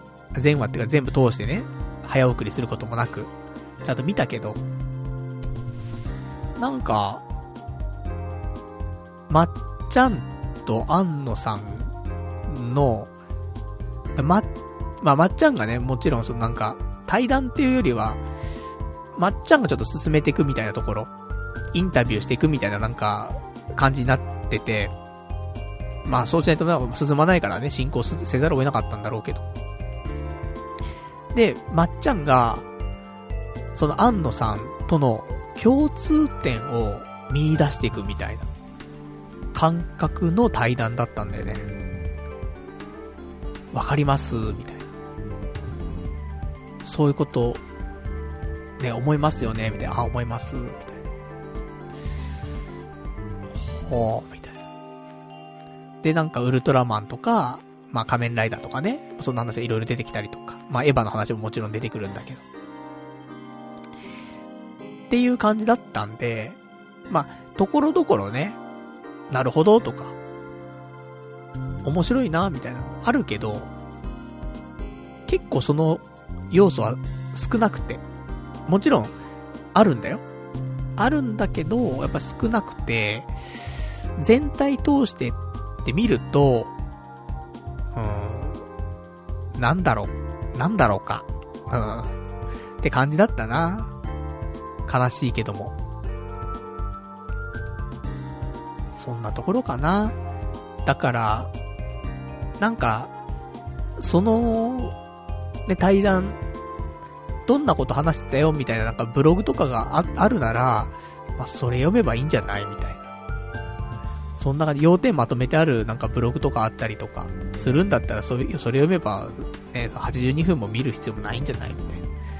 ことはちょっと思っちゃうかなっていうところはあるけども、ただまあまあ、新ウルトラマンの映像がちょっと入ったりとか、まあ、シンゴジラとかの話も出るしね。まあその辺の裏話みたいなのもちょっと出たりとか、あとやっぱりまっちゃんもね、映画作ってたこともあるし、まあお笑いと、その、庵野監督の作品作りと、なんかまたね、あの、リンクする部分もあったりとかって、まあいろいろあるからね。まあ別に普通に退屈なくね、82分は見れたから、それはそれで、よく、まあ、っていうことは成功っちゃ成功なんだと思うんだ対談としてね。でもまあまあ、うん。俺がね、あの、エヴァ見た方がいいよ、みたいなさ。エヴァ良かったから、みたいな。で、上波級、新、ね、全部通して見た方がいいよ、みたいな。いうところはありますけど、これに関してはまあまあ、見なくても、まあいいんじゃないですか。感じのものでしたが、お時間ある方は、ね、そんなのもアマプラに載ってますんでね。アマプラ入ってる方は、ね、ちょっと見ると、結構綺麗な安野さんが見れますんで、その辺も必見かなと思います。では、えー、あとはですね、ちょっとお便りを読んで、で、今日、喋りたかったことを、まあ、ガーッと喋って、ね、終わりにしていこうかなと思いますけども、えー、じゃあお便り、先読んじゃいましょうか。ラジオネーム、えー、ラジオンマリオンさん。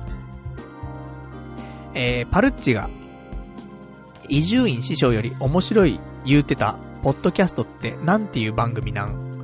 おいらもまあまあ長い、えー、リスナーで自負しとるんやけど、ピンとこなかったわ。えー、ていうか、なんで隠すん？童貞ネットって好きなことくっちゃべるだけやなくて、情報提供もしていくんやなかったん。相手の迷惑がかかるってどういう、どんなこと想定しとんの？えー、iTunes ストアのレビューで、童貞ネットですごいおすすめされてるので、聞いてみましたって書かれたらダメな。どんなクソ野郎からだって、高評価されたら嬉しいんやないのそれとも逆に、伊集院師匠のとこの Twitter やったり、えー、Twitter やったり、えー、番組あってお便りだったりで、伊集院さんより面白い〇〇って知ってますか？みたいな凸が入って、伊集院師匠から〇〇に文句が行くとか想定しとんの。えー、パルッチ、もっと自分に自信持てや。別にディスってるわけやない。ベタ褒めしてるだけやん。パル、えー、オイラはパルッチのファンやから、備え面白いとも思わん。テムパルも読んだんやで。伊集院師匠より面白いラジオってくっそ気になるやんっていうね、お便りいただきました。ありがとうございます。えー、先週、ちょっと冒頭でね、えー、まあ私の好きなポッドキャスターが、ちょっと、再開しておりましたと。ね、まあずっと、まあ休止してたんだけども、えー、今年になって、ちょっと配信しておりましたと。そんなの見つけまして、すごく、ね、まあ聞いてみたら、やっぱり面白かったと。で、面白さの度合いで言ったらどんぐらい面白いのって言ったら、伊集院さん超えるんじゃねえかと。いうようなことを私はのたまっておりましたけども、ただ、その人を特定してしまうと、まあ、迷惑をかけてしまうのではないかと思って、えー、まあ、誰っていうのは、まあ、伏せてね、お話をしておりました。で、一週間経ちまして、えー、ツイッターの方の DM の方にですね、まあ、リスナーの方から何人か、えー、連絡がありまして。言ってたポッドキャスターの人って〇〇さんですかと。で、みんな、正解してくるっていうね。まあ、まあ、わかる人はわかるね、話なのかな、みたいな。まあ、俺がそれだけ、あのー、やっぱり、これまでポッドキャスターの人の名前出して、この人は面白いって言ったの多分少ないんだよね、本当に。なので、で、その人のね、やっぱり今やってないよって。大体、その俺が始めた頃に始めた人はさ、まあやってるしね、ずっと現役でやってるし、で、途中で始めた人もね、まあ、あの、面白いななんて言った人も今普通に続けてたりする人もいるから、だからね、あのー、まあ、途中で、ちょっと休止してしまった人って考えるとね、まあ、あの人かあの人かぐらいのなんかそ、そんなレベルだと思うので。でもあんだけ絶賛するっていう感じはもう一人かなみたいなところで、えー、何人かね、その DM 来て当ててね、行きましたけどもね。まあそんな方でした。で、迷惑かかるっていうのは何かっていうと、昔、その、ご紹介、ご紹介っていうか俺がね、この人すごい面白い。この番組超面白い。ちょっと一回聞いてみてほしいって言った時があったんだけど、その時結構な人が行ったんだよね、そこの、ラジオに。まあラジオに行って別にコメントとかしたわけじゃないんだけど、まあ、その視聴数みたいなの見えたりするじゃない？サイトによっては。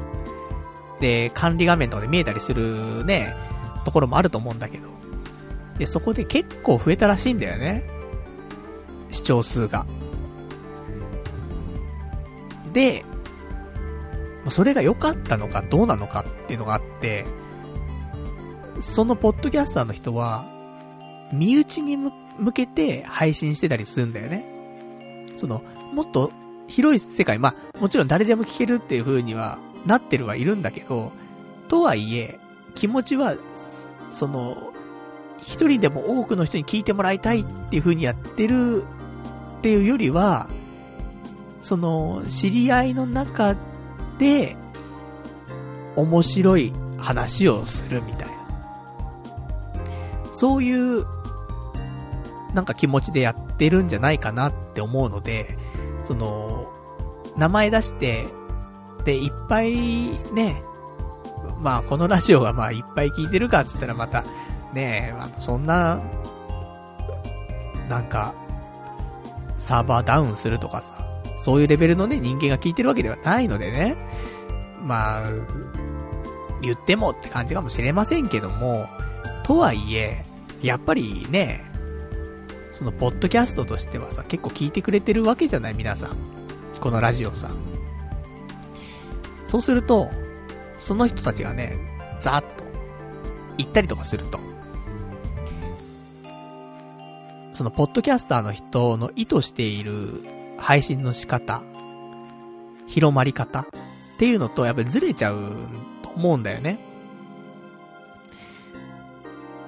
で、結構その、なんていうの、センシティブな話というか、もしてるので、それが、多くの人に聞かれることがいいことなのかってちょっと俺もちょっと判断つかないので、で、かといってじゃあ、ね、あの、ラジオで取り上げていいですかと名前出していいですかとかっていうのもなんか、うん、今更なんかちょっと連絡もしづらいというか、うん、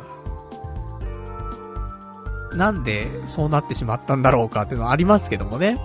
うん、俺がちょっと噛みついたのはあるかもしんないけどもね。噛みついたつもりないんだけどね。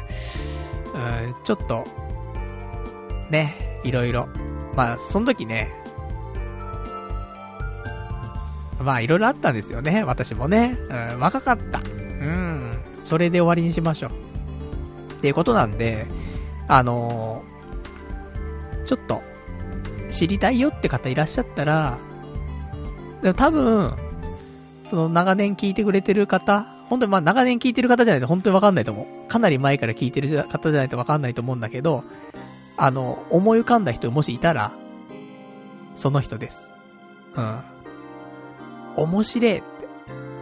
その、うまいとか、すげえとかっていう表現じゃなくて、やっぱり面白いっていう人だよね。やっぱね、楽しそう。うん。そんな感じ。なので、まあ、もし気になるよとかね、あの、この人で会ってますかとかね、うん、そのラジオ聞きたいですっていう人いたらね、DM いただければ、あのー、個別で、ね、ちょっと教えますので、まあ、そこはちょっと、ね、名前とかは、この流れでは出さない方がいいかなっていう判断でございます。うん、私もちょっと、ね、大人になったんじゃないですか、そこはね。まあでもそれで迷惑かかんなかったら別にそれはそれでいいんだけどね。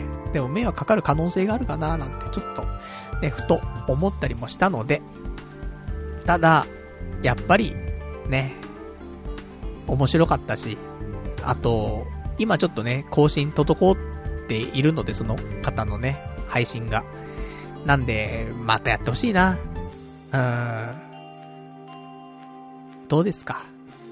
これ、この声届いてるかな？届いてないんだろうな？多分な。だけど、やってほしいな。うん。したら、聞くのにな。うん。ポッドキャストとかあんま聞かない俺が、ね、聞くんだけどな、そういうのな。結構みんな楽しみにね、するんじゃないかなと思うんだけどね。どうなんでしょうか？まあ、そんなところでございますね。えー、じゃあ、あと今週の話、ね、えー、まあ、ちょろちょろと喋って今日終わりにしたいと思うんですけど、まあ、ちょろちょろと言っても、意外とこっからが長いって可能性もあるんであれなんですけど、あの、先週、ちょっとお話ししました、話の前にこれも話しとこう ね、その話は、入る前に今週も釣り行きまして、ちょっと釣りの話簡単にね、あの、3分です。ね、3分釣りの話させてほしいんですけど、えー、釣り行きまして。で、もうね、もう何、何かしら釣れるだろうなっていう感じに、なってるんですよ。もう、その、なんだろうな、無敵、無敵感がちょっとあって、万能感ありまして。まあ、行って、うん、まあ、釣れんだろうなみたいな。だからなんか新しい技術とか、新しいアイテムとか、そういうの特に取り入れることなく、ね、いつもの身のまま、行って。で、まあ、早速ね、ついてから投げたりとかすんだけどさ、リ、あの、ルアー投げてさ。でもなんかね、その日なんかちょっとおかしくて、ルアー投げるじゃん。リール巻くじゃん。なんかリール巻くのはもう、だるいんだよね。重いというかだるいというか。いつもだったら、ガンガン投げて、ガンガン巻いて、ガンガン投げて、ガンガン巻いて、みたいなさ。それずーっとやってんだよ。飽きもせず。8時間ぐらい。6時間だ、8時間だなんかわかんない。そんなわかんないけどさ。まあ、投げるわけよ。よくやってんなっていうぐらい。ひたすらやってんだけど。でももうなんか、何頭か投げても巻いたらなんかだるくて。億劫でさ、巻くのが。あ、めんどくせえなみたいなぐらいになってんのよ。巻くのが。で、なんかその日めっちゃ霧がすごくて、湿度もすごいんだよね。でさ、なんか、呼吸もしづらいわけ。マスクもしてるし、霧がすごいし、湿度すごいしで、なんかもう溺れてる感じ。水分すごくて。呼吸しづらいなと思って、で、日も出てて暑いし、暑くて湿度高いんだよね。でも体だるいの。でもちょっとこれ、ちょっと休もうと思って。で、休んで、休んでたらちょっともう眠いのよ、少し。で、後々ちょっと調べたんだけど、熱中症の症状っぽいんだよ、少しね。体がだるくて、もう眠くなっちゃってるみたいな。暑さとかでね。で、いつも俺あんま水分取らないんだけど、その日は、めっちゃ水分取ってて、取らないとなんか危ねえかなって思うような、多分あったんだろうね。危機感というかなんかね、そういうのがあって。で、水、水っていうか水分ね、結構取っててさ。それあったから大丈夫だったんかもしんないけど、だからなんか半分熱中症みたいになってたんかもしんないね。体だるくて、眠くて。ねえ、だから危ないねと思って。で、結構高いところでさ、釣りしてたからさ、落ちちゃったりとかするとね、危ないわけよ、本当に。一応ライフジャケットはね、あの、ちゃんとつけてやってたけど、半分寝ながら投げてたから、危なかったね、ちょっとね。気をつけないとな、なんていうのはちょっと思いましたけどもね。で、なんだかんだで私は何も釣れず。で、友人は2匹かな。釣れまして。石餅とかね、釣ってましたね。まあ、友人は本当に、あの、いろんな釣り方をするからね、あの、釣れない時、こういう風にやって釣るみたいなパターン持ってるんでね。俺はもうちょっとルアー釣りしかちょっとしないからね、釣れない時は釣れない感じになってしまいますけどもね。ちょっと2回連続でちょっと今、最近釣れてないんでね。まあ、ちょっと久し、まあ、次回。まあ次回が多分9月、行けたとして1回とか。ちょっと友人とかのね、あの、友人のスケジュールとかの関係もあって、ちょっといけるかな、みたいなのもあるので、あの、まあ、9月はね、ちょっと少なめになるかなとも、1回とか 2, 2回、いけた、いけて2回とかだと思うんだけど、まあ、ちょっとね、まあ、休憩、かな。で、まあ、休憩してる間にね、うん、卓球の社会人サークル、ちょっと潜入してきたりとかね、土日とかね。っていう風に、ちょっと時間を使っていこうかななんてね、ちょっと思っておりますけどもね。まあ、そんな釣りのお話でした。で、えー、今日他に最後に話したいことなんですけども、あの、先週ちょっとお話しした、なんかね、ここ最近、この話多くて、あの、ほんと最後の話でね、あの、なんか付録的な感じになってね、行くんですけども、本読んでるって話、結構してると思うんだけど、本読んで、その自己分析みたいなね、結構してますせ、みたいなお話してるんだけど、あの、それで、えー、世界一簡単な、なんか、やりたいことの見つけ方みたいな、なんかそんな本あるんだけどさ。で、それ、ちょっと一応正式名称言っとこうか。世界一優しいやりたいことの見つけ方。ね。この本読んでて、まあ自己理解ってやつをね、ずっとやってんだけど。で、その中で、価値観のランキングをね、作りましょうみたいな項目があって。で、先週価値観のランキングをね、発表したの。こんな感じかなみたいな。で、発表した後一週間、またね、いろいろずっと考えてたんだけど、違ったなと思って。うん、ラジオで大々的に発表したんだけど、価値観ランキングちげえわと思って、で、一応改めたね、価値観。前は、価値観ね、その下からね、ベースから行って、あの、徐々にね、その理想とする形っていうのにちょっと上がっていくんだけど、その価値観が、心のゆとりっていうのがベースにあって、その次に想像力。で、挑戦。人間関係。楽しさ。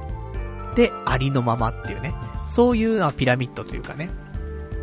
で、えー、下から上に、まあ、行くっていう感じの価値観ランキングだったんだけど、あ、ちげえなと思って。で、いろいろ考えた結果、えー、価値観ランキングとしてはですね、もっとシンプルになりまして、えー、ベース、面白さ、かなと思って。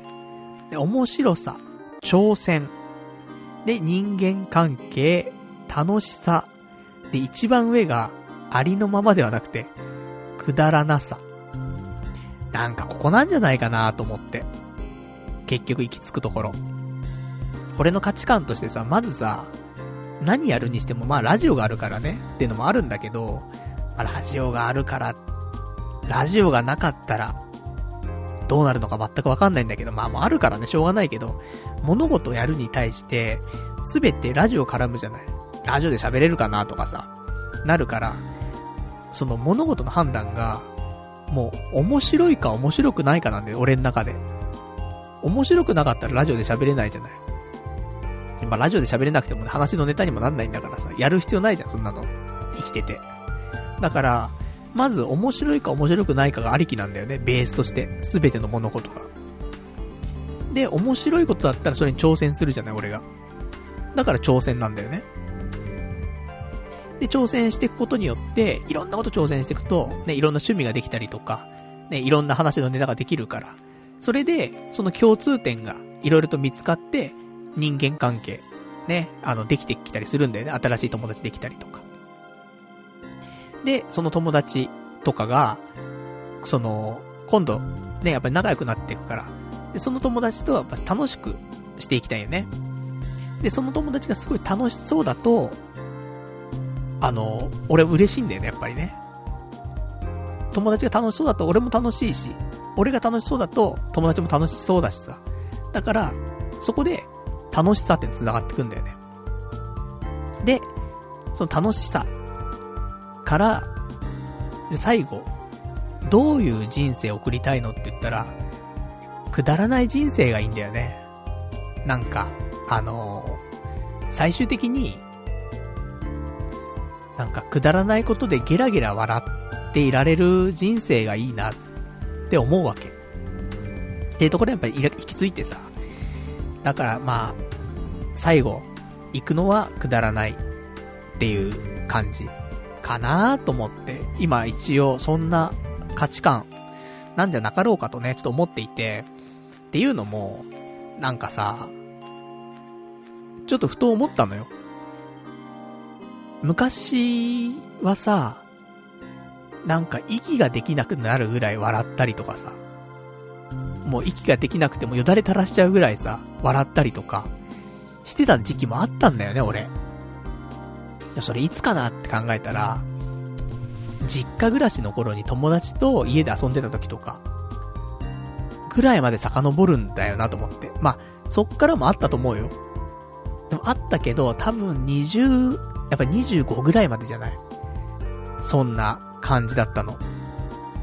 で、そっから先は、多分そんなに息ができなくなるぐらい笑ったのってあんまなくて、うん。だからそこに戻りたいなってちょっと思うのはあって、ね、くだらない話でゲラゲラ笑ったりとかさ、なんだけど、もうさ、今さ、くだらない、まあもちろんね、この2時間くだらない話しかしてませんけど、ただ、本当にくだらない話。もうどうでもいい。なんか、なんだろうね。その、例えばさ、一応これで話になるじゃないこうやって。あの、ラジオだったらね。だけど、もう話にもならないような、ほんとなんか、ちっちゃい頃とかって、なんだかわかんないくだらない話でもさ、ゲラゲラ笑ってたと思うんだよね。それがねえなーと思って、ここ最近。で、そもそもなんかくだらない話って何なんだろうって。くだらない話したいのに、その俺が思うね。その、もっとくだらねえなーっていう感じの話がしたいんだけど、それ自体がどういう話なんだかもうちょっとよくわかんなくて。っていうのがちょっと、ね、今週ちょっと思ったことっていうか。だから、最終的には、ほんとくだらないことで、息ができなくなるぐらい、よだれ垂らすぐらい、もうゲラゲラ笑う。そんな人生を送りて、っていうのが、最終目標かなって。だからそこに向けて、さあ何をしていこうか。っていうこと、なのかなと思って。やっぱり一番、あんなになんか笑ってた時って、やっぱり幸福度高いんだよね。どう考えても。笑ってて幸福度低いなんてことないから絶対ね。でも自分でも制御できないぐらい笑ってるって、こんなに素晴らしいことないじゃない。だからさ、やっぱそこ目指して生きていこうかなと思って。っていうね、それが一応今回の価値観ランキングなのかなって思ってちょっと修正をしました。で、さらにそっからなんだけど、今度、ね、あのー、価値観ランキングできたら今度長所をね、長所っていうか得意なこととかをちょっと書き出したりとかして、で、さらにそこから好きなことを書き出して、で、したら得意なことと好きなことを掛け合わせて、で、やりたいことっっていうのを見つけるんだよね。で、やりたいことを見つけたら、今度やりたいことと、今度その、最初にね、作ったその、価値観、ね、えー、価値観ランキング。で、これ、大事にしていることね。大事なこと。これを今度掛け合わせて、絞っていくんだよね。やりたいことを、本当にやりたいことっていうのに絞っていく。で、絞られたことを仕事としてやっていきましょうよって話なんだけど。で、それで、まあ、いくつかね、その、やりたいこと、ね、本当にやりたいことの手前ね。まあ、やりたいことをちょっと一覧バーって出したんだけど、得意と好きなことを掛け合わせたやつね。いくつか出したんだけど。でもなんかね、出せば出すほど、まあ、いろんなの出るんだけど、なんか、音声と絡めると、面白そうだなっていうことがすごく多くて。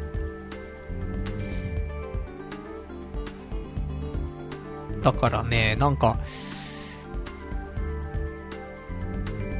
やっぱり、その、前にね、ちょっと言ってましたけど、ナレーションのスクール、通いたいななんて話してたんだけど、これやっぱ通った方がいいんだなと思って。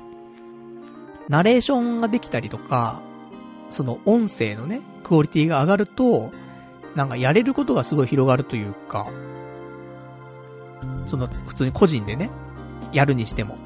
例えばその、ポッドキャストでなんかやるにしても、YouTube で何かやるにしても、また別の何かでやるにしても、やっぱその、音声使って何かやるって場合に、ナレーションの技術が高かったら高いほど、面白いことできるなっていうのがあったから、うん、ナレーションのスクール、やっぱり、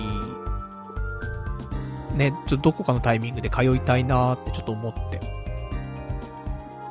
なんか絶対その方が、やれることを広がるし、面白いと思うんだよね、結構ね。あそんなの、ちょっと思ってます、やっぱり。一時ね、ナレーションのスクール、ね、行きたいなとは思ったけど、どうしようかななんてちょっと思ったけど、やっぱり行くべきなんだなってちょっと思って。でも高いんだよね、やっぱね。何十万もするわけ。1年目、2年目ってあったりとかして。ま、下手すら合計でね、40万、50万しちゃうと思うのよ。2年間で。なかなか、ね、お金出ないじゃん。まあ、仮想通貨がめちゃめちゃ上がるかもしんないけどさ。そしたらね、あの、ナレーションスクール行くのもできるけど、それまで待つの？って話になっちゃうので。で、ここで、さらになんか、面白いことできねえかなって思った時に、これ面白いかどうかわかんない。これもう炎上するかもしんないよ。ね。炎上っていうかなんかね、どこぞでね、なんかまた火種が、ね、ちょっと、あってみたいな。なんか変な感じになるかもしんないけど、ふと思ったことは、言うよ。やだな、なんか変な感じになったらな。でもまあまあ言うよ。いや、クラウドファンディングでさ、ナレーションスクール、行くっていうのを、一つあ、思って、いや、っていうのも、まあもう金額、金額的にも金額だからね、あれなんだけど、あの、バックで返せるものもあるかななんてちょっと思ってさ、あの、やっぱりなんだかんだ言ってもね、私、音声じゃん。音声の人間じゃない、やっぱりね。こうやって、ポッドキャストだ、ね、ネットラジオだってことでずっと喋ってる人間なので、やっぱり、お返しというか、バックできるものって、音声メディアだと思うのよ。絵じゃないと思うんだよね。あの、社畜犬の、なんか、ステッカーとか渡しても、もうそ、それじゃないと思うんだ、やっぱり。T シャツとかでもないと思うんだよね。やっぱ音声メディアかなと思うので、例えばなんだけど、そのナレーションスクール、行きたいんですと。で、2年間でじゃあ何十万かかりますと。で、クラウドファンディングで募集させてくださいと。一口ね、何千だ、まあ、5000円だ、1万円だってするかもしれませんよ。ね。じゃあバックは何ですかって時に、じゃあスクール行った時、その終わった日、もしくはその次の日とかに、ラジオを収録して、で、その、ナレーションスクールで学んだことだったりとか、できた、なんか出来事だったりとか、そういう、まあ、感想の、まあ、どこまで言えるかわかんない。カリキュラムとか喋っちゃうとさ、それはそれでね、あの、なんか、規約違反とかなっちゃうかもしれないからさ、まあ、言える範囲になっちゃうけども、その、ナレーションスクールを経験した感想とかね、そういうちょっと潜入レポじゃないけども、っていう話をさ、クラウドファンディング参加してくれた人に、その音声メディアを、その毎週のようにね、ちょっと、届けるというか、っていうことはできるんじゃないかなと思って。とか、あと俺がナレーションがちゃんとできるようになったとしたら、その、例えばだけど、1分間のナレーションをする件とかね、権利だったりとか、だから、例えば、ポッドキャストしてる人とかだったら、あの、じゃあ、1分間、ね、CM の原稿とか、あの、用意するからそれ読んでくださいとかでもいいし、なんか、例えば目覚ましとか、ね、起きて、朝だよ起きて、みたいなことを、そのナレーションができるそのいい声になった俺がね、朝だよ起きて、つって、言うとか。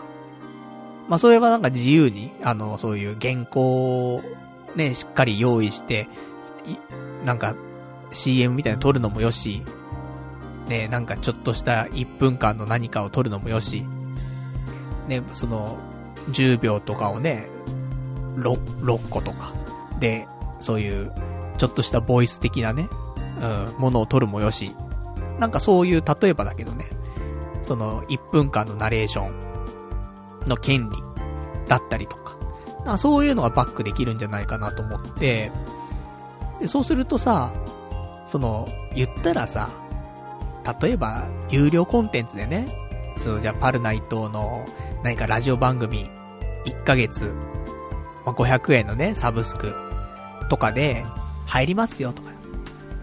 そしたらさ、1ヶ月500円だったら年間でね、6000円じゃない ?2 年間で1万2000円じゃない？そう考えたら、例えば、ね、このナレーションスクールのクラウドファンディング、週1回のラジオ、ね、と、その1分間のナレーションの権利とかで、例えば1万円とか。だとすると、その2年間の俺の成長も一応終えて、育成ゲーム、ね、育成ゲーム感、ちょっと出るじゃない。で、あ、どんなことやってんだろうとか、少し成長してったな、なんか声が変わってったなとかわかるだろうし、で、それが有料コンテンツで聞けるっていう感覚。まあだからクラウドファンディングという名の有料コンテンツ2年分みたいな感じ。とかってどうかなってちょっと思ったりとかしまして。で、そうすると、俺もナレーションのスクール行けるし、で、みんなにも有料コンテンツの配信ね、お届けできるし、とか。例えばだけどね。なんか他にも色々とね、あの、練ったら色々出るとは思うんだけど。とかとかちょっと色々思いまして、まあ、どの道ね、ナレーションのスクールは多分、行った方が面白いことできるし、あと、行かないと多分やらないのよ、俺は。無理やり強制的に行くっていうことをしないと、やらないし、ただ、強制的にでも反強制的にやるってなると、やるのよ。これは、もういろいろと過去のね、ことを、あのー、遡って考えると、やるのよ、それって俺。だから、だからこそ、スクール通うっていうね、いう選択肢になるのかなと思ってて。とか。そんなことをちょっと考えておりました。ね、どうでしょうか。まあ面白いかなと思うんだけどね。ただまあ、その、例えばラジオだけだったら5000円とかね。1分間のナレーションもつけると1万円とかね。高えな、少しな。うん。まあまあでも、そんなね、お、まあ、いろんな人が、まあでも、金額的に言ったらね、そのさっき言った通り、月500円のサブスクで1年で6000円、2年で1万2000円だと考えると、2年間のスクール代、まあ2年間のラジオ配信がついて1万円だからまあ、サブスクで2年やるよりも2000円安いんだよね。って考えると、まあ1万円妥当っちゃ妥当なのか？みたいなね。わかりませんけどもね。だってそれだってさ、ね、何十万かするわけじゃん。ナレーションスクール行くっつって。集まるそんなに。何十人も。で、一口1万円だとしてさ、じゃあ、30万かかりますよっ、つって。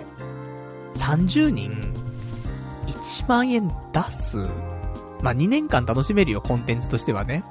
サブスクみたいなもんだからさ。どうなんだろうね。うん、でもやってみないとわかんないもんね、すべてね。クラウドファンディングいつかやりたいなってずっと思ってたけど、うん、なんか一番現実的なところかなって、ちょっと思いまして。まあ、そんなこと考えましたって話だね。で、あとは、えー、まあ、そこからだね。うん。まあ、いろんなね、やるべきこと、その、やりたいこと、本当にやりたいことなんてのちょっとね、今、模索中ではあるんだけど、まあ、その中で、こんなの、まあ、ちょっと気になるな、みたいな、やりたいこととかもね、あのー、ある中で、普通にあの、求人とかもちょっと見てたんだけど、転職サイトとかね、見てたんだけど、意外となんか、一個、俺の今そのやりたいこと、その得意なことと好きなことを掛け合わせた、なんかやりたいことっていうのと、あと今出てる求人が一つ、ちょっと近しいものがあって、うん、ちょっと応募してみようかななんて。ちょっと見切り発車になっちゃうんだけど、もう少し、本当にやりたいことっていうのをしっかり絞ってから応募した方がいいかなと思うんだけど、ただね、応募しないと求人自体なくなっちゃうし、受かったら受かったでね、受かった時、まあ、やるのか断るのかね、考えればいいので、ちょっと、あの、明日あたり、えー、志望動機なんかもちょっと考えてね、あの、応募してみようかななんて、ちょっと思う求人があったので、まあ、それをね、えー、ちょっとやっていこうかなと思ってます。あのー、今年の抱負としてはね、やっぱり、その、スタートラインに立つっていう抱負をね、あのー、掲げているので、なんとかスタートラインで立ちたいなと思ってて、もうね、あと4ヶ月しか今年ね、ないから9、9月から9、10、11、11ってあと4ヶ月なんで、まあ、仕事の方もね、やっぱり今の仕事だとちょっと不安定なので、今の仕事ではなくて、あの、もう少し、あの、お給料が、まあ、安定するというかね、それでいて、自分のやりたいって思える仕事に就く。まあ、どっちにしろね、あの、独立するとか独立しないとかっていうのも、あの、先立つものがないと独立もできないんで、あの、まずは、急には多分独立できないのでね。やるとしても。で、ナレーターになるにしてもね、あの、スクール通って2年とかね、経ってからって話になるので、2年間は多分、独立とかはなく、勤め人としてね、やると思うのよ。どの道。なので、今年、何かしら、あの、まあ、それは派遣とかでも別にいいと思うのよ。派遣でも契約社員でもね、何でもいいと思うんだけど、でもある程度お金を稼げて、っていうところは考えていって、なのでそれをなんとか今年、決めたい。これスタートライン。だし、あと、そのナレーションのスクールに入る。これもスタートラインかなと思ってます。この二つが走り出したら、婚活、進められるかなと思うのよ。これスタートライン両方立ってなかったら、仕事もね、プライベートもね、立ってなかったら、やっぱちょっと婚活できんなと思って。で、この二つのスタートラインが、来年になっちゃう、再来年になっちゃうだったら、また困っちゃうんだけど、いや、今年スタートライン立つから。そしたら、今年、その、婚活もできるじゃない。って思うので、そこまで待ってもいいかなって。今のなんかわけわかんない状態で婚活してももう、それこそ本当にわけわかんないことしか待ってないので、っていう風なね、ょっとことを今考えていますが、まあすべて予定は未定なんでね、どうなるかわかりませんけども、まあそんな感じかなっていう、ちょっと夢物語をね、私見ておりますけどもね。まあどうなるんでしょうか。まああと4ヶ月なんとか、最後走り抜く感じでね、ここまで、ね、ちょっとその、8ヶ月間、いろいろと、ね、ちょっと試行錯誤しながらね、やってきましたけど、ようやくちょっとね、あの、歩み出せるタイミングになったかなと思うので、なんとこの4ヶ月でね、最後、うん、ラストスパートかけて、やっていきたいなっていう感じでございますね。まあそんなところで、ね、えー、まあいろいろとお話ししましたけどもね、今日も結構いいお時間になっておりますんでね、今日この辺で終わりにしていきましょうかね。で、えー、来週なんですけども、来週は、えー、9月。ね早いですね。9月の7日の火曜日。嘘です。9月の6日の月曜日。ねこちらのまた22時からね、YouTube ライブの方で、えー、生放送していきたいと思います。で、まあ、10時からはね、まあ、22時からは、まあ、埋設という名のね、雑談しておりますんでね、1時間から1時間半ぐらいの雑談してるんで、で、その後に、本編のね、ラジオの方、やっておりますんでね、よかったら遊びに来ていただけると嬉しいな、というところでございますね。まあ、そんなね、ところでね、だから、まあまあ、ちょっと、頑張ります。いろいろ。うん、スタートラインにね、立ちたいね、やっぱね。その仕事もプライベートも、まあ、その、異性的なところもね。あと風俗も。まあ、異性のね、なんかそういう特定の方ができてしまったら、ね、風俗なんてちょっといけなくなっちゃうんでね。今、今でしょと。ね。行くなら今でしょって感じになっちゃいますからね。ちょっと一力茶屋、目指して、ね、ちょっと頑張っていきたいなと。それか朝ペロ。なんなんだ朝ペロってね、話なんですけどもね。行きたいなと思ってますんで。まあ、いつ、いつ行くんだろうな。来週行っちゃいましたって話になるのか。ね、頑張って6月、じゃる、第666回のね、うん、悪魔の数字の時まで待つのか。怖いよね。悪魔の数字の時に風俗行ったりとかするとなんか、すげえ変なやつに当たるとか、なんか性病かかっちゃうとか、ね、いろいろなんか怖いのもあるからね、普通の時行きたいななんかな、って思いますけど、まあどうなるかわかりませんけどもね、まあそんな感じでね、えー、また来週、ね、やっていきたいと思います。じゃあ今日もね、えー、長いお時間、ご視聴いただきましてありがとうございました。それでは、また来週お会いいたしましょう。さよなら